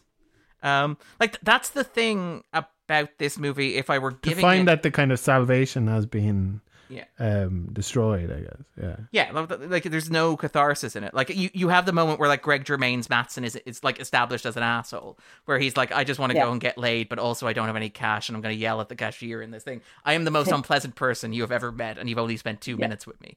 The thing with the Joanne and Phil stuff, and I, I want to. This is the thing where Darren gives movies too much credit. I'm going to put my hands up and I'm going to say I am probably giving Child's Play two far too much credit. But it's telling that like you have the first movie is the story of like Andy of Karen, who is Andy's like single mom, single working mom who's not able to take care of Andy and kind of like ends up like disintegrating as a result of that, where she's like she's compelled to buy him Chucky because she needs to make up for her absence. She feels like she's not providing for him emotionally or physically. Backstreet and, Chucky. What? Latchkey Chucky. I bet, no, I said a Backstreet Chucky. A Backstreet Chucky, yeah. Everybody, yeah. Yeah. um, but the thing, and, and it's telling that this movie opens with, like, just the curt dismissal of Karen, where it's like, she went to court, she backed up Andy, she did what a mother is supposed to do, which is to say that her son is telling the truth and to make sure that he is not committed to a psychiatric institution, and her child is taken away from her. She is deemed to be an unfit mother for doing what... to any outside observer who has seen Child's Play is a rational thing for a parent to have done in that situation. And then, you know, on the other hand, you have like almost as a contrast to that, this movie setting up the idea of like the suburban ideal. And Andrew's like laughing. This is prime Darren. Is this what you're thinking? no, no. I, I like the thought that the mother is like, okay, like talking to a lawyer is like, okay, so what's the next move? It's like, no, no, you're, there's nothing really you can do. You're cuckoo bananas. like, they ever bring her back? I don't think so. No, like they keep teasing bringing back like Chris Sarandon. Like every time, every every Chucky movie, you will read a note in production that says, and the producers reached out to Chris Sarandon to reprise his role, but he was unfortunately unavailable at that moment in time. But Catherine Hicks is like so busy, married, yeah, so so much doing so much that that uh, that Chris Sarandon. But, like, Catherine Hicks is, like, married to Kevin Yeager, who is, like, the guy who operates the Chucky puppet. Yeah. And it always feels like, that's the one you should be acting back. Yeah. Maybe she absolutely hates Don Mancini now. Maybe that's... It's just awkward. Beef. It's awkward when she visits set. Sorry, sorry. They could easily, if that was it, they could easily recast. So clearly they, for some reason, don't want to, or they have an, a, a perfect story in mind that they've just not got round to yet. Yeah, I mean, it does feel like, that, not to get into spoilers for the T V show, which we're never going to discuss, but the idea that, like, the T V show brings back all of these characters and all these people who you think are gone from the franchise. It's An- An- Andy is um, a punk teenager and um, decides to, to to try and break... Um, His his mother out, out, of, the out of the psychiatric hospital. Does he have the but assistance Chucky of a good Chucky? Is also catching up, and uh, and the warden is licking her face. Are you suggesting they should have done the basic plot of the first half of like Terminator two, but with yes. Chucky? Yes, essentially two, two different versions of Chucky, and then also the second half of Terminator two, but with Chucky. You got like a good Chucky and a bad Chucky. Yeah, one's licking. Yes. that, that, that is yeah. awesome. Yes. Yeah. And they have to kill each other. Yeah, totally. You have like an actual uh, good guy. Yeah, I, I, he is like that's the tagline this time. He's a good guy. And I, I like, I like, I like Chucky's hand just coming up out of the mold and yeah. like flipping the bird, flipping the bird as it melts in the, in the bath of molten plastic. Um, Guns and Roses on the soundtrack. Yeah, I mean, Don Mancini, please feel free to steal that idea. But what I, please, what, what I was going to say was, you go from that idea of again that single mother who can, who you know has the child taken away from her because she's deemed to be an unfit mother, and taken and dropped into this foster home by this couple who are like very much young. Again, they're like they're like villains in a Tim Burton movie, and I know that's down to the production design and how it's shot, but they are this yeah. they're this like perfect suburban family. You have Phil talking about how everything has its place, how this very old ornament is very important and you must preserve it. You have this house where the spatial dimensions make no sense whatsoever. The photographs on the wall are this kind of like rich family lineage. It's very different from like the version of Chicago that we saw in the original Child's Play, in large part because it's mostly shot in like California, a couple of like miles away from where they shot the first couple of Halloween movies. But it it does feel like Mancini's maybe getting at something there about the idea that Phil is a yuppie. You see him wearing a suit at various points. You see him going to the office. He has a briefcase when the kids are leaving for school. He's the breadwinner in the family, and he's very much like a father knows best figure. Like it, it like the way I, that oh sorry I remember while, while I was watching it, I was completely confused as to why the heck these people have You know, why they have so many kids there if they're just going to have all these really expensive, ancient, you know, breakable ornaments everywhere. Like, it did not make yeah. sense to me, no. this, uh, these two choices. But, like, the idea that you have... This is very true. It, it is, I was like, speak, speaking to my... Maybe it's part of disciplining the children. the, Temptation. My wife and I talk a lot about, like, she, she's got very... She's got quite good taste, so she tends to fill the house with beautiful things. And I, I, I always remind her that, like, this will all be destroyed. Like, that cup that you like. Like, if we if we, if we have a child. Okay, know. I was worried that you were just talking about yourself. No, no, no. Okay. I'm going to destroy all your nice shit. Why did you bring me into your life? I'm actually good at, at, at not breaking stuff, except for Darren's house. Yeah, you did kill my house. I you did, did kill your kill house. kill my house yeah. at one point. Um, but... The the point that I'm kind of getting at there is the idea that, like, Joanne has, like, given up her career. And, like, again, there is something in that idea that, like, Joanne is the only person here who doesn't feel like a cartoon. Even the way she's styled and dressed. It's not just a Gutter's performance. Like, she's wearing, like, real person clothes, for example. She's not wearing, like, you know, weird eighties Nightmare on Elm Street cosplay. She's wearing, like, denim jeans and a cardigan.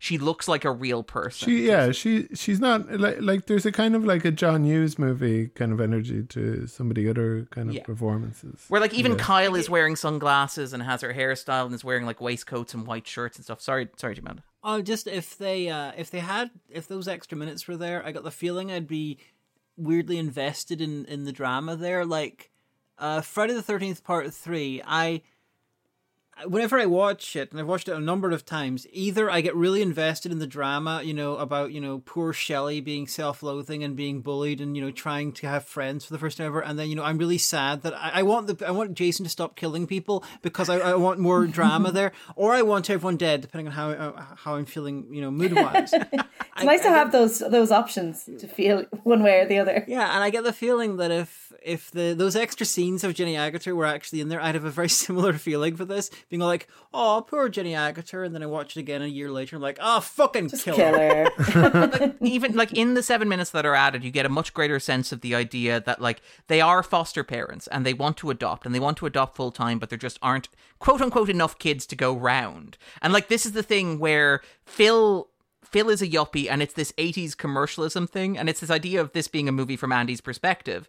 But the idea that to Phil, the kid is like a resource. He's a family. He's an accessory. He's something to have in the house. Okay. He's a he's this idea of a status symbol or an object. It's something well, that his wife want the wants. Kid. What?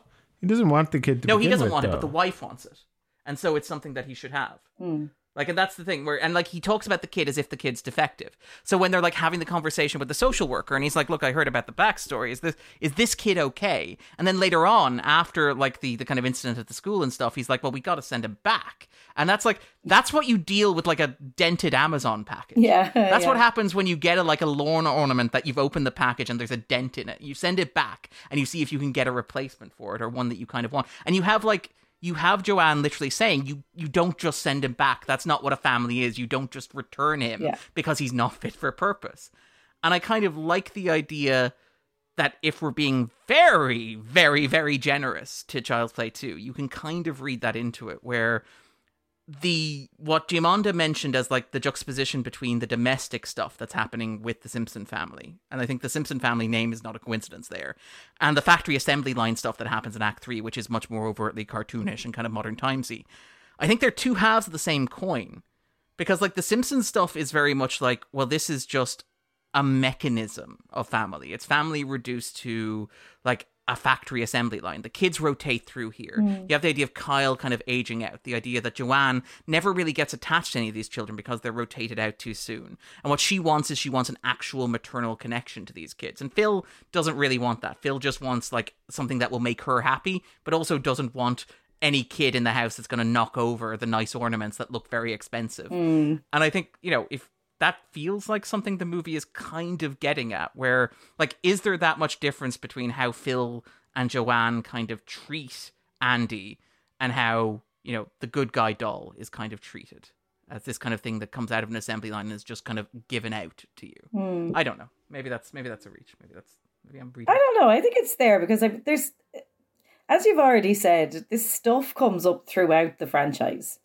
So I think it's there, whether it's like just in Don Mancini's brain and he he just like accidentally lets it bleed into storytelling, but like it is there because it's there all over the place. And I do I do love the absurdity of like Chucky just burying Tommy in the backyard.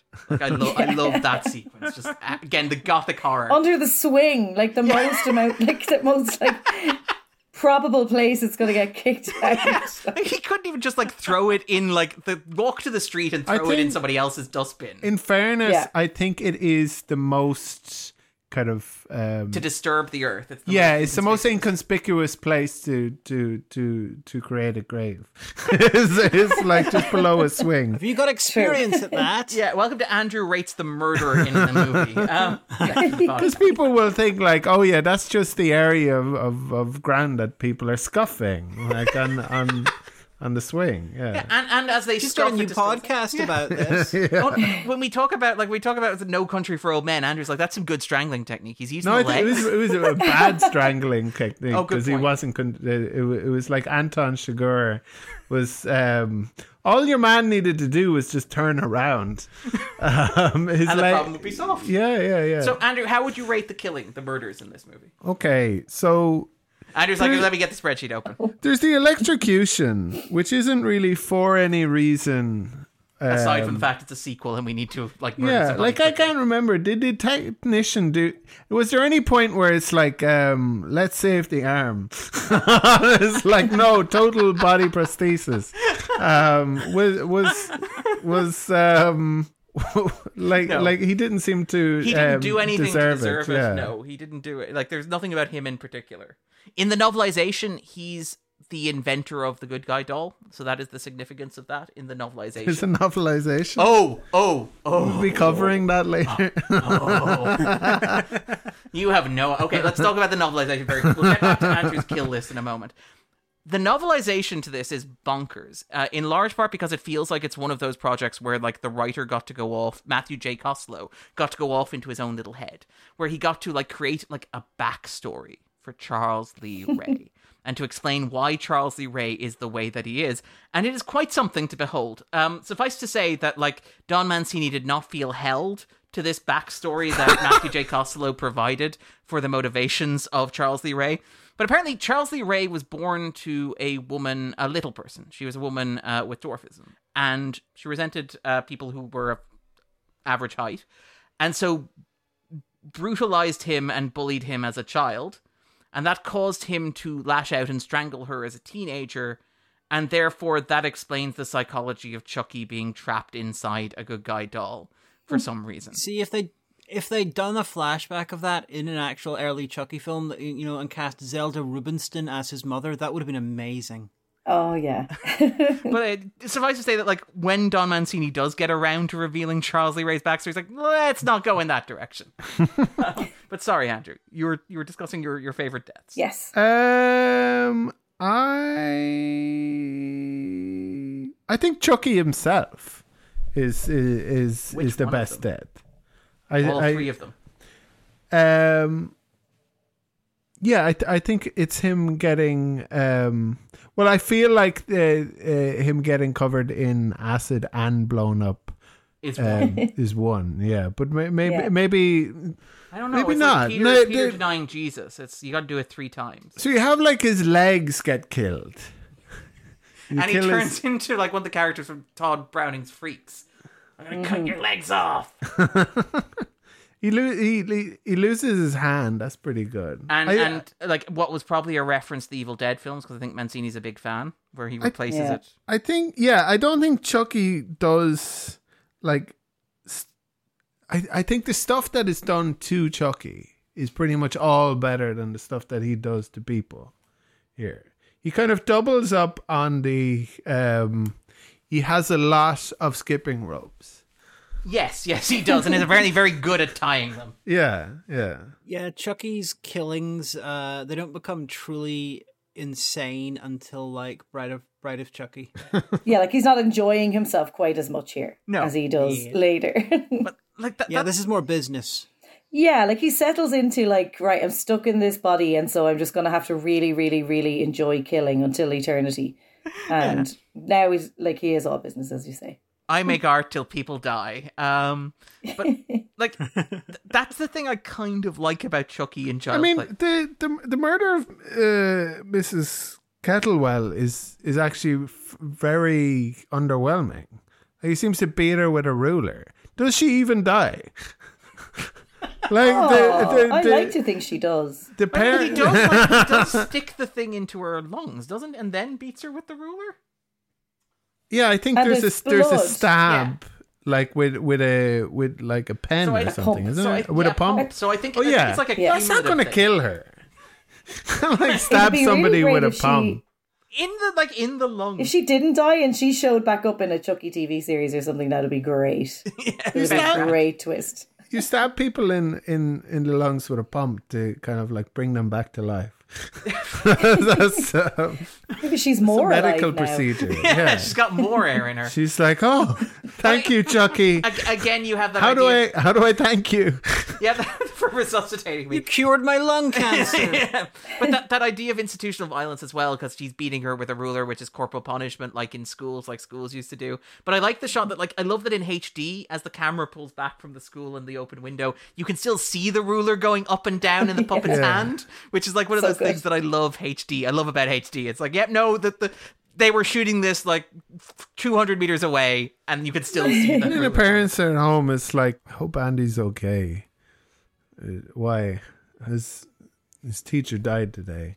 Well, no, to be fair, the only thing Joanne notes is like he wrote an obscenity to her. Like I yeah. love that it's like he got sent home from school because he wrote an obscenity. Obviously, the news that like Miss she Kettleman killed herself like... after reading the fucking bitch, the fucking bitch on on a on, on, on an exam. Like, she killed herself with a with a with a pump and a ruler. And a ruler. Yeah. That's the thing about like Chucky's killing here, which I quite like, is that like Chucky is, I think, pathetic, and I think the movie is aware of how pathetic he is. So little things like, for example, the bit where like his his one-liners here are like awful, but they're like so awful they're great. Like, pull over this piece of shit, um, when he's talking to Greg, which is just like, that's not a funny line, but I love how insistent he is. Oh, he's just an asshole trying to be a, a slasher villain. Yeah, trying to be Freddy Krueger. Yeah. That was it. Like Mancini describes it, Napoleon syndrome in very literal form, where he's like he's got yeah. like the, the bit that like he's trying An to angry, belligerent kind of yeah yeah.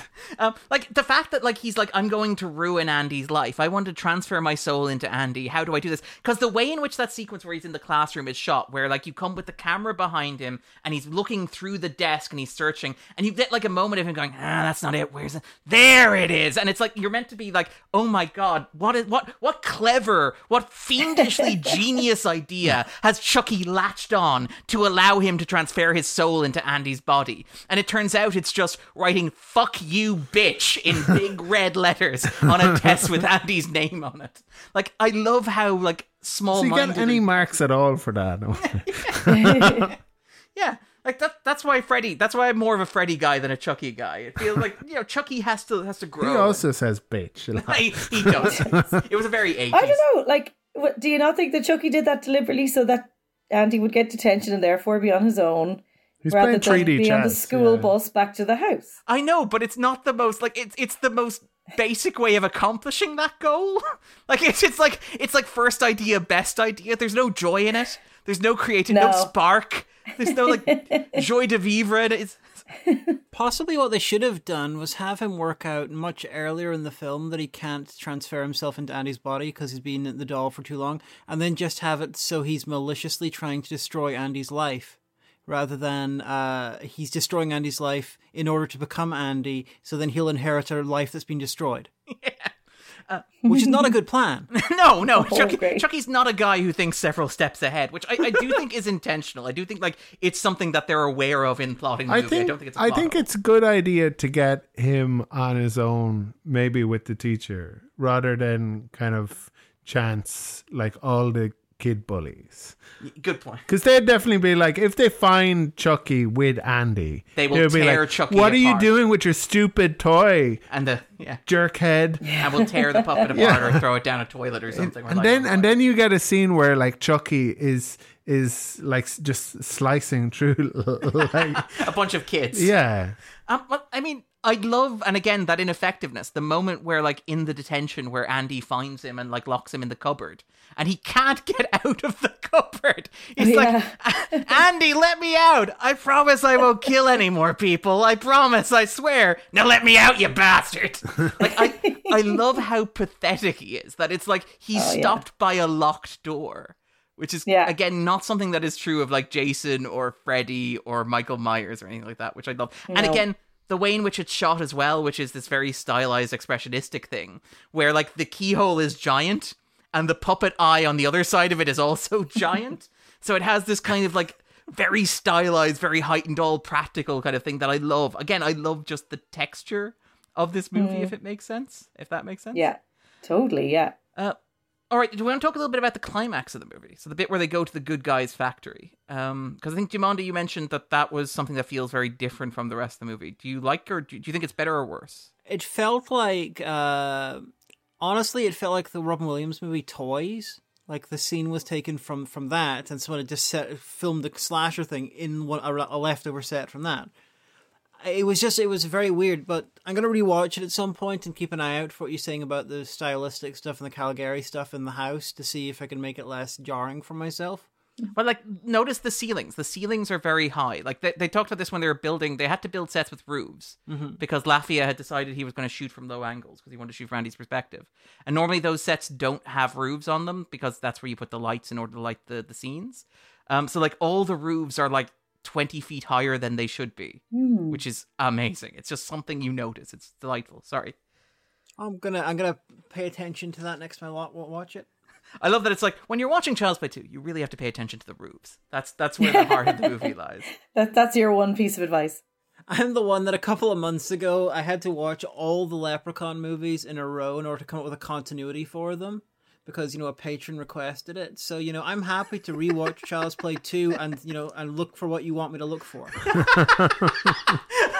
Um, but what about yourself, Charlene? The climax of the movie, the setting in the Play Pals factory, the good guy doll floor. I think it's good fun. I mean, it's just, I mean, it's just a big set piece, isn't it? Like, yeah. It might as well be there as anywhere else.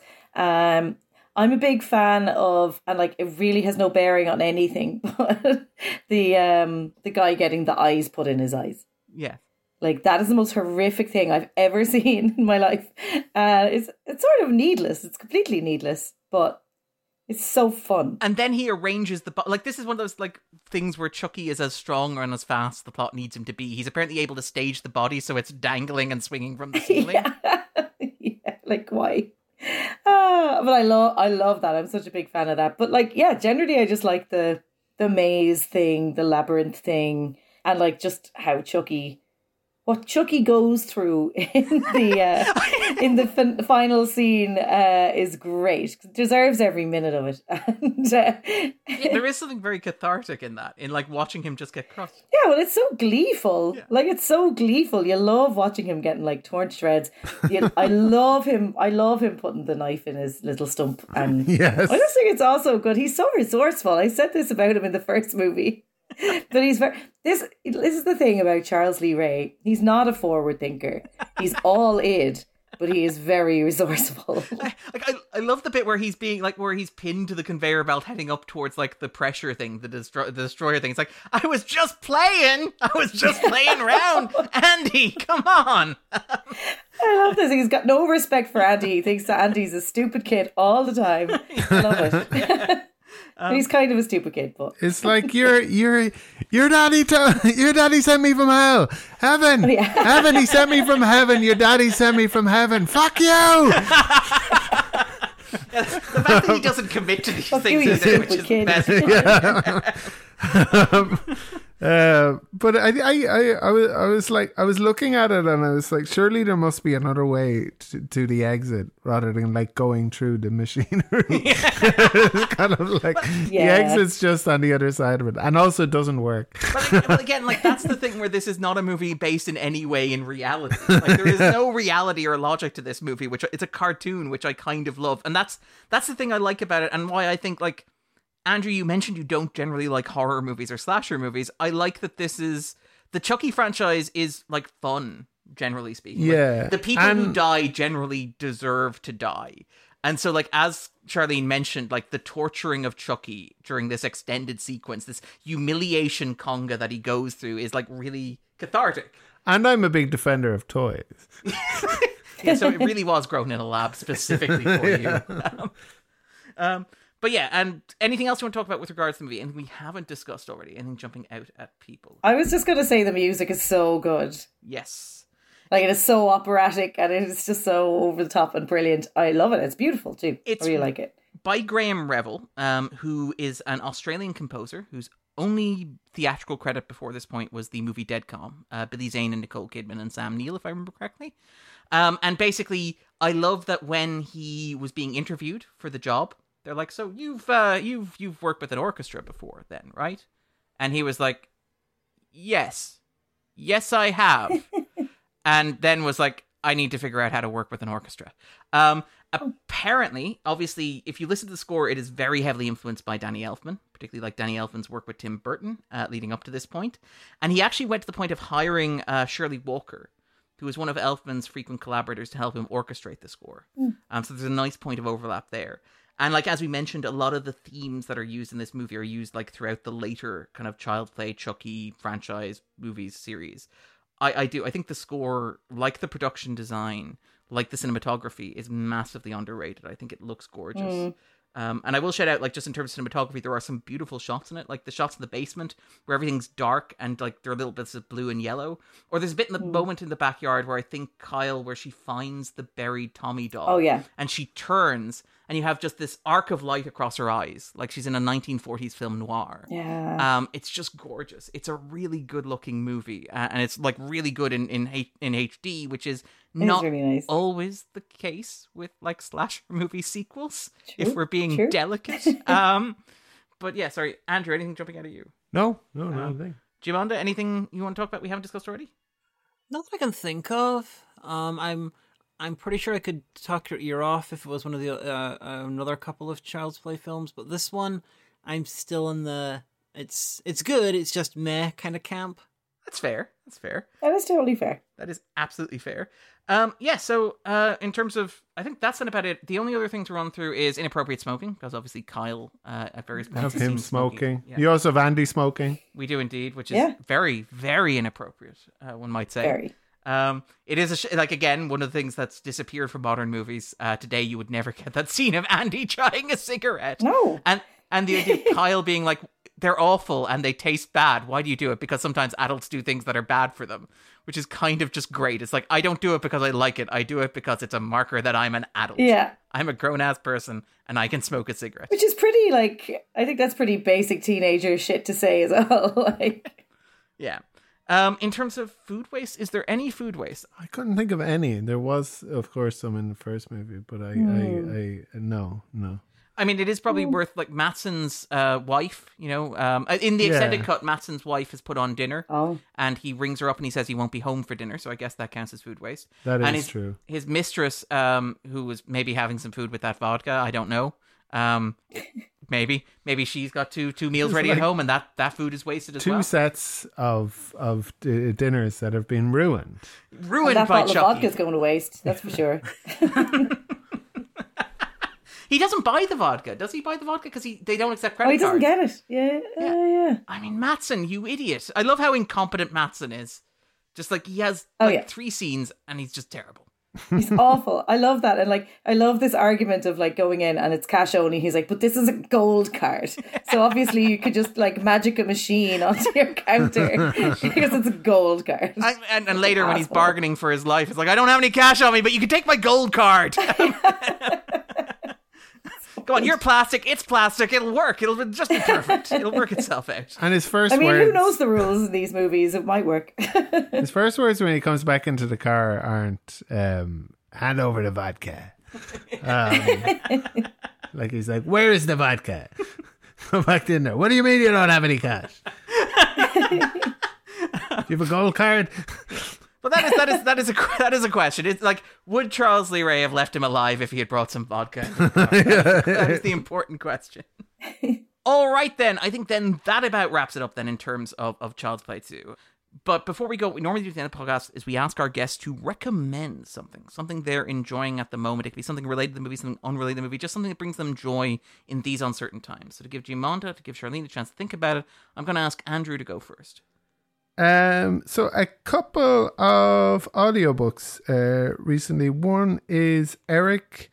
I'm kind of out of order, working through kind of um, Terry Pratchett, which I've been enjoying. Eric is a kind of it's a it's a parody of um, Faust and kind of like the the um, the divine or sorry D- D- Dante's Inferno and of um, of like. classical stories like Troy as well and or, or sorry and but no it's it's it's it's it, it, it was it was it was very enjoyable and quite short. I've all I was also listening to Toby Young read uh, Silverview, the posthumous uh, book by John le Carré. I don't think it was one of his best and could probably have benefited from, from you know... Be, well, that's be, the thing. When it's a posthumous, was it posthumous because he had written it and chosen not to publish it, or was it posthumous because he was working on it when he died? So, yeah, he, he was... He, he, he, I believe it was his son um, uh, finished it. But they said that, that, that it wasn't really like um, kind of writing a novel, that it, that it was more... I think... What was it he said? Sorry. More like retouching a painting. But I, I, it is still kind of very recognizable in terms of its themes, as a as a le Carré work. As a le Carré work, yeah. But it's in the age of of of, of Brexit, and kind of um in, you, for, in... you forget how how Leccari ke- keeps up with kind of modern culture and stuff like that. That's oh like yeah, a, a most yeah. Seri- a most wanted man and stuff like that, isn't that? Exactly. Well, that was the thing, is that like Leccari was kind of like, well, I, I suppose I, I suppose I'm done now. The Cold War is over. Nothing's gonna happen. Yeah, yeah, yeah. Um, but yeah, no, I, I, I, I enjoyed both of those. So one was Eric uh, by Terry Pratchett, which is one of the kind of Discworld novels, and this kind of satirical. Um, fantasy for somebody like me who who who who never really took to fantasy and kind of got tr- into it through um, yeah. uh, for somebody who never playing. really took to fantasy, you have taken to fantasy very thoroughly. Yeah, yeah, and it's not something. It, it's not something that t- t- it, like it, it's very. Uh, it's it's an irreverent take on fantasy. So it, it's it, I, I I suppose like a lot of fantasy fantasy is very sort of self serious. Um, so, um, yeah, I enjoyed that. And, uh, Leccari, who I'm all, who I'm always recommending and I'm nearly done with. And that's the last Leccari novel, obviously. I have a few to go well, chronologically that I haven't, um, uh, that I haven't done, but I've, I've, I've I, I think I've, I've, I've done every audiobook. So the, the, the rest will be actual books well done. I have to read. Yeah. That's, um, that's amazing. Yeah, you got a bit like carried away with yourself there. Hey, thank you. Thank you. Um, no, but they're they're they're they they they are terrific, and it's been a really enjoyable kind of like working through them. Um, so yeah, so I think next April Fool's Day, myself and Andrew will be covering every John le Carré uh, book. Hey. On the podcast. We will not. We will not be doing. I'm actually. What there are some good adaptations. I was saying the Little Drummer Girl um, was... T V show, yeah, which I refuse yeah. to believe exists because I was unaware of it. yeah. Michael Shannon, Florence Pugh, um, Alexander Sarsgaard. And it's like, this is a thing that existed. It's John le Carré. It's, um, did I say it was, was it Park Chan-wook? It's Park Chan-wook, yeah. Yeah. I did not know this existed. I was like, Andrew, you're just making up names now. If you've still got, um, if you still got your sort of like low-key realistic spy fiction uh, kick later on, I suggest you invest in a copy of The Sandbaggers on D V D. It's the best spy show ever made. It's oh wow! In the seventies, it's fantastic. The, the Sandbaggers, Sandbaggers. So good. Yeah, the guy who wrote it, uh, he was he he was in the the Royal Navy, and then uh, he. Well, let's just say um, he used real-life spy lingo in the in, in the series. You know, from the time it wasn't like archaic. He uh, one episode had to be junked, according to one of the actors, because he included actual official secrets in it, and uh, he vanished under mysterious circumstances between the U S A and the U S S R, and no one know the the, the D V D thing has a conversation between two of the actors, and they talk about the real potential that he defected. Jesus. Okay, wow. Well, so the, the right. The Sorry. writer may well have been a spy. Yes, that's great. That is pretty. That sounds like it's it's perfect for Andrew. That sounds like well, it's yeah, the, the, the it's it's it, yeah, like like it's interesting the extent to which kind of le Carré's life does kind of bleed into the the the novels he writes as well. Like the, the, that a perfect spy is. Kind of as close to, because I've listened to kind of part of the autobiography, and then I was like, no, I don't want to spoil the, the, the I don't, I don't like want to spoil the books. And uh, yeah, Perfect Spy is, is is like so close to being his his his, his autobiography. But all of his, um, a lot of his books are about kind of like betrayal of um, like friendships or the the the, the difficulty of kind of yeah yeah. And, and and the fact that kind of like Kim uh, uh, Philby had had um, had uh, blown him, uh, not in a good way, as as as a spy. yeah, yeah, yeah. um, yeah. Want to be very blown careful his about cover. How you word that. Yeah, yeah, yeah. Um, that was the Cambridge Circus. Yeah, yeah, yeah.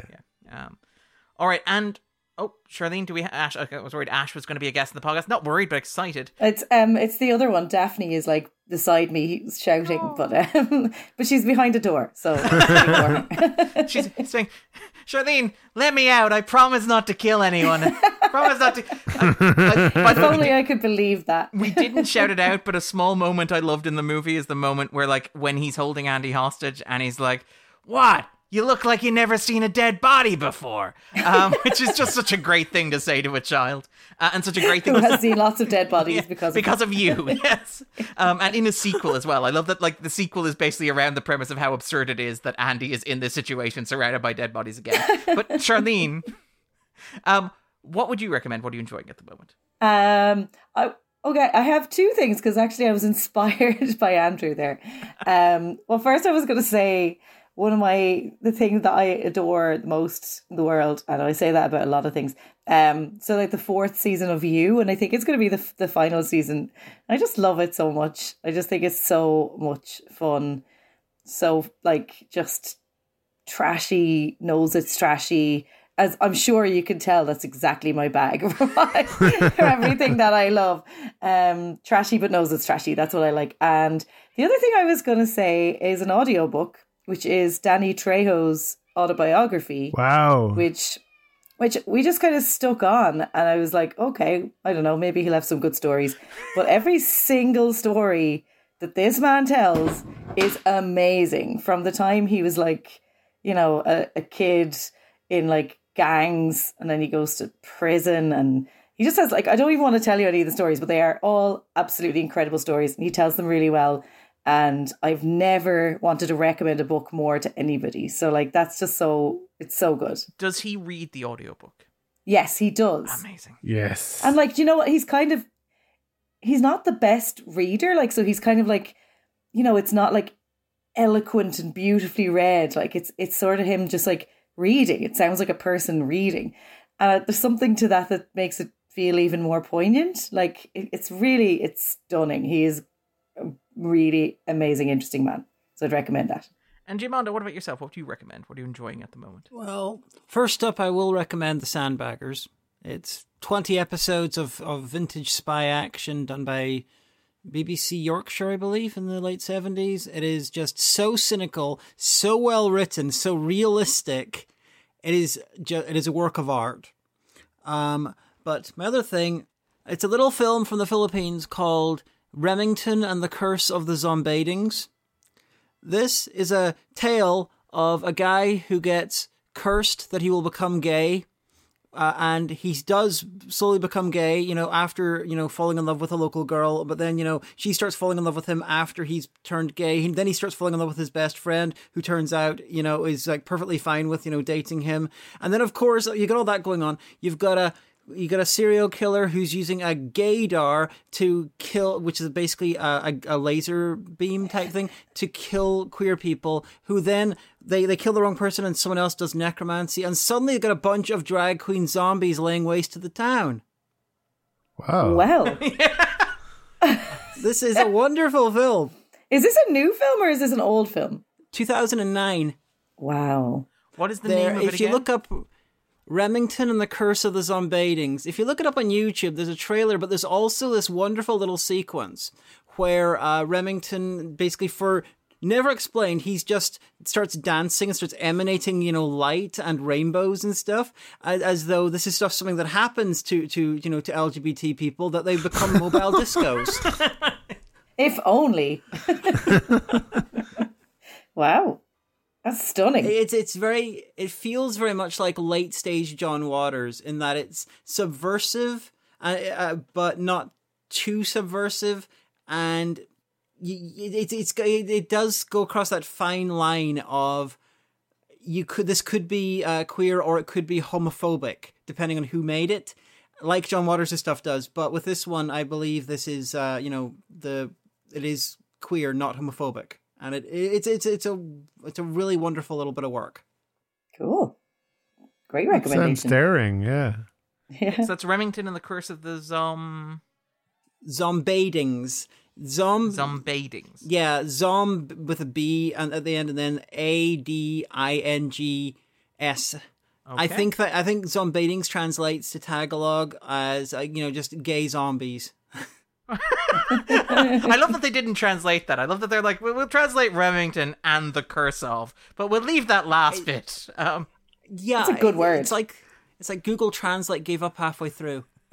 Yeah, they're like, let's think of a let's think of a pun in English that works. And yeah, and then they just were like, no, this just call it what it is. Yeah, it's, it's, we're not going to beat it. Um, in terms of recommendations for myself, I should have shouted it out uh, when we talked about uh, Child's Play earlier today. But Reign of Chucky, The True Hollywood Story of a Not-So-Good Guy, is our primary source on this podcast. It's a book by Dustin McNeil and Travis Mullins.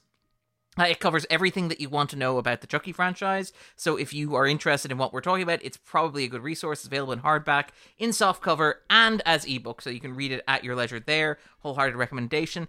And the other thing I would mention, just because I watched it recently, is with Russell T Davies returning to Doctor Who, I've been rewatching some of his old stuff in the franchise, and I rewatched his Children of Earth, the five-episode miniseries that he yeah. did uh, back in two thousand nine, I think, which aired on five nights in the middle of summer in two thousand nine.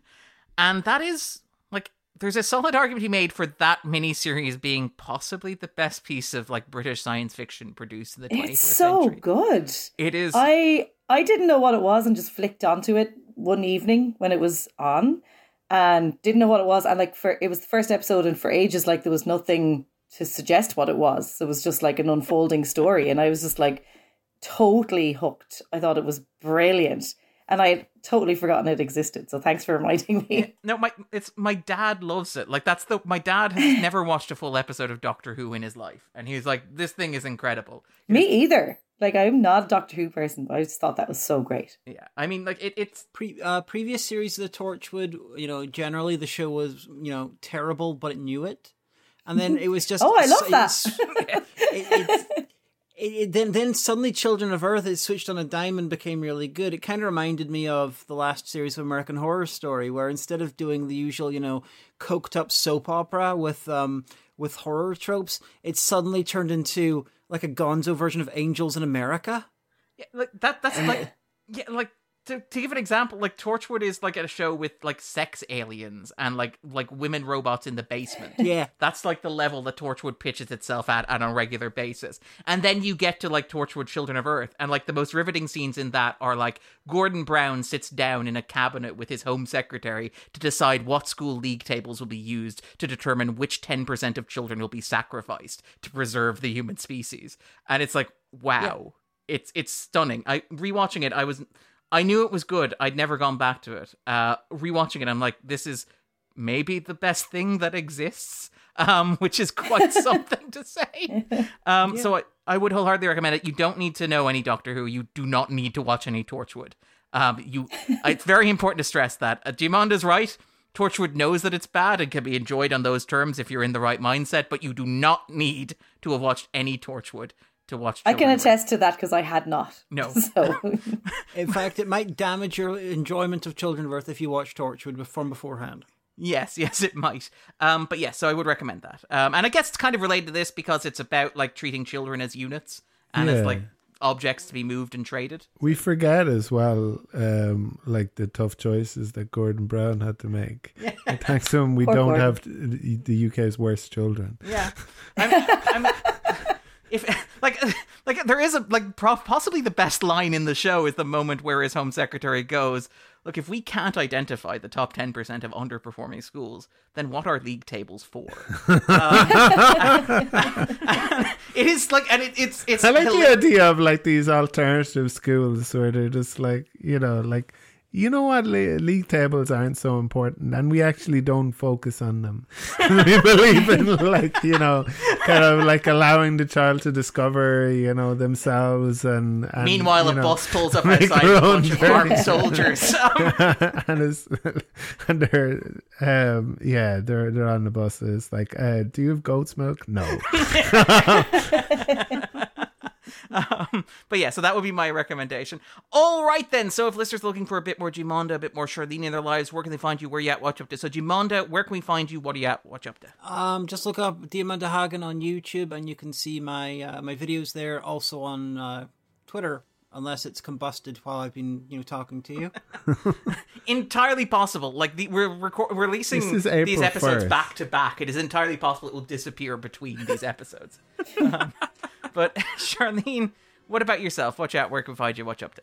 Uh, yeah, you'd find me on Twitter as well at Charlene Lydon. I don't do an awful lot, but I probably retweet good articles about films and Chucky and shit. what, what more do you want? That is probably the best use of, of Twitter. It's, it's as good as you can get on Twitter. Yeah, yeah. That's, somebody, somebody's like, I, I, I should be retweeting other people more. I should be doing less of my own thoughts. Is what I my my feedback on Twitter. Um, you can follow the podcast at at the two fifty. Uh, you can find us on Stitcher, on SoundCloud, wherever good podcasts are found. We are look unless the reaction to this episode is is like monumental. Um, we're, we're not gonna. We're, this is it for us. So we're gonna go away. We'll be back in two weeks. Myself and Andrew will probably be talking about. I think Star Trek Four is what we said we're gonna be talking about. I think um, so. so. Yeah, that's Time. definitely on the cards. Um, I would not expect us to be talking about anything else. So take care, Charlene. See you sometime in the future. Who knows when? Yeah. Thank you for coming back for this one at short notice. We're, we're certainly I know. we would never ask you to do it again. It, like I mean, it, it's a good thing I love Chucky. I don't know how much I love Chucky if I could ever do that again. Yeah, but. I know. I know. Well, it's it's a good thing we won't have to find out. Take care. Thanks Bye so much, Diamanda. Thank Thanks so much, Charlie.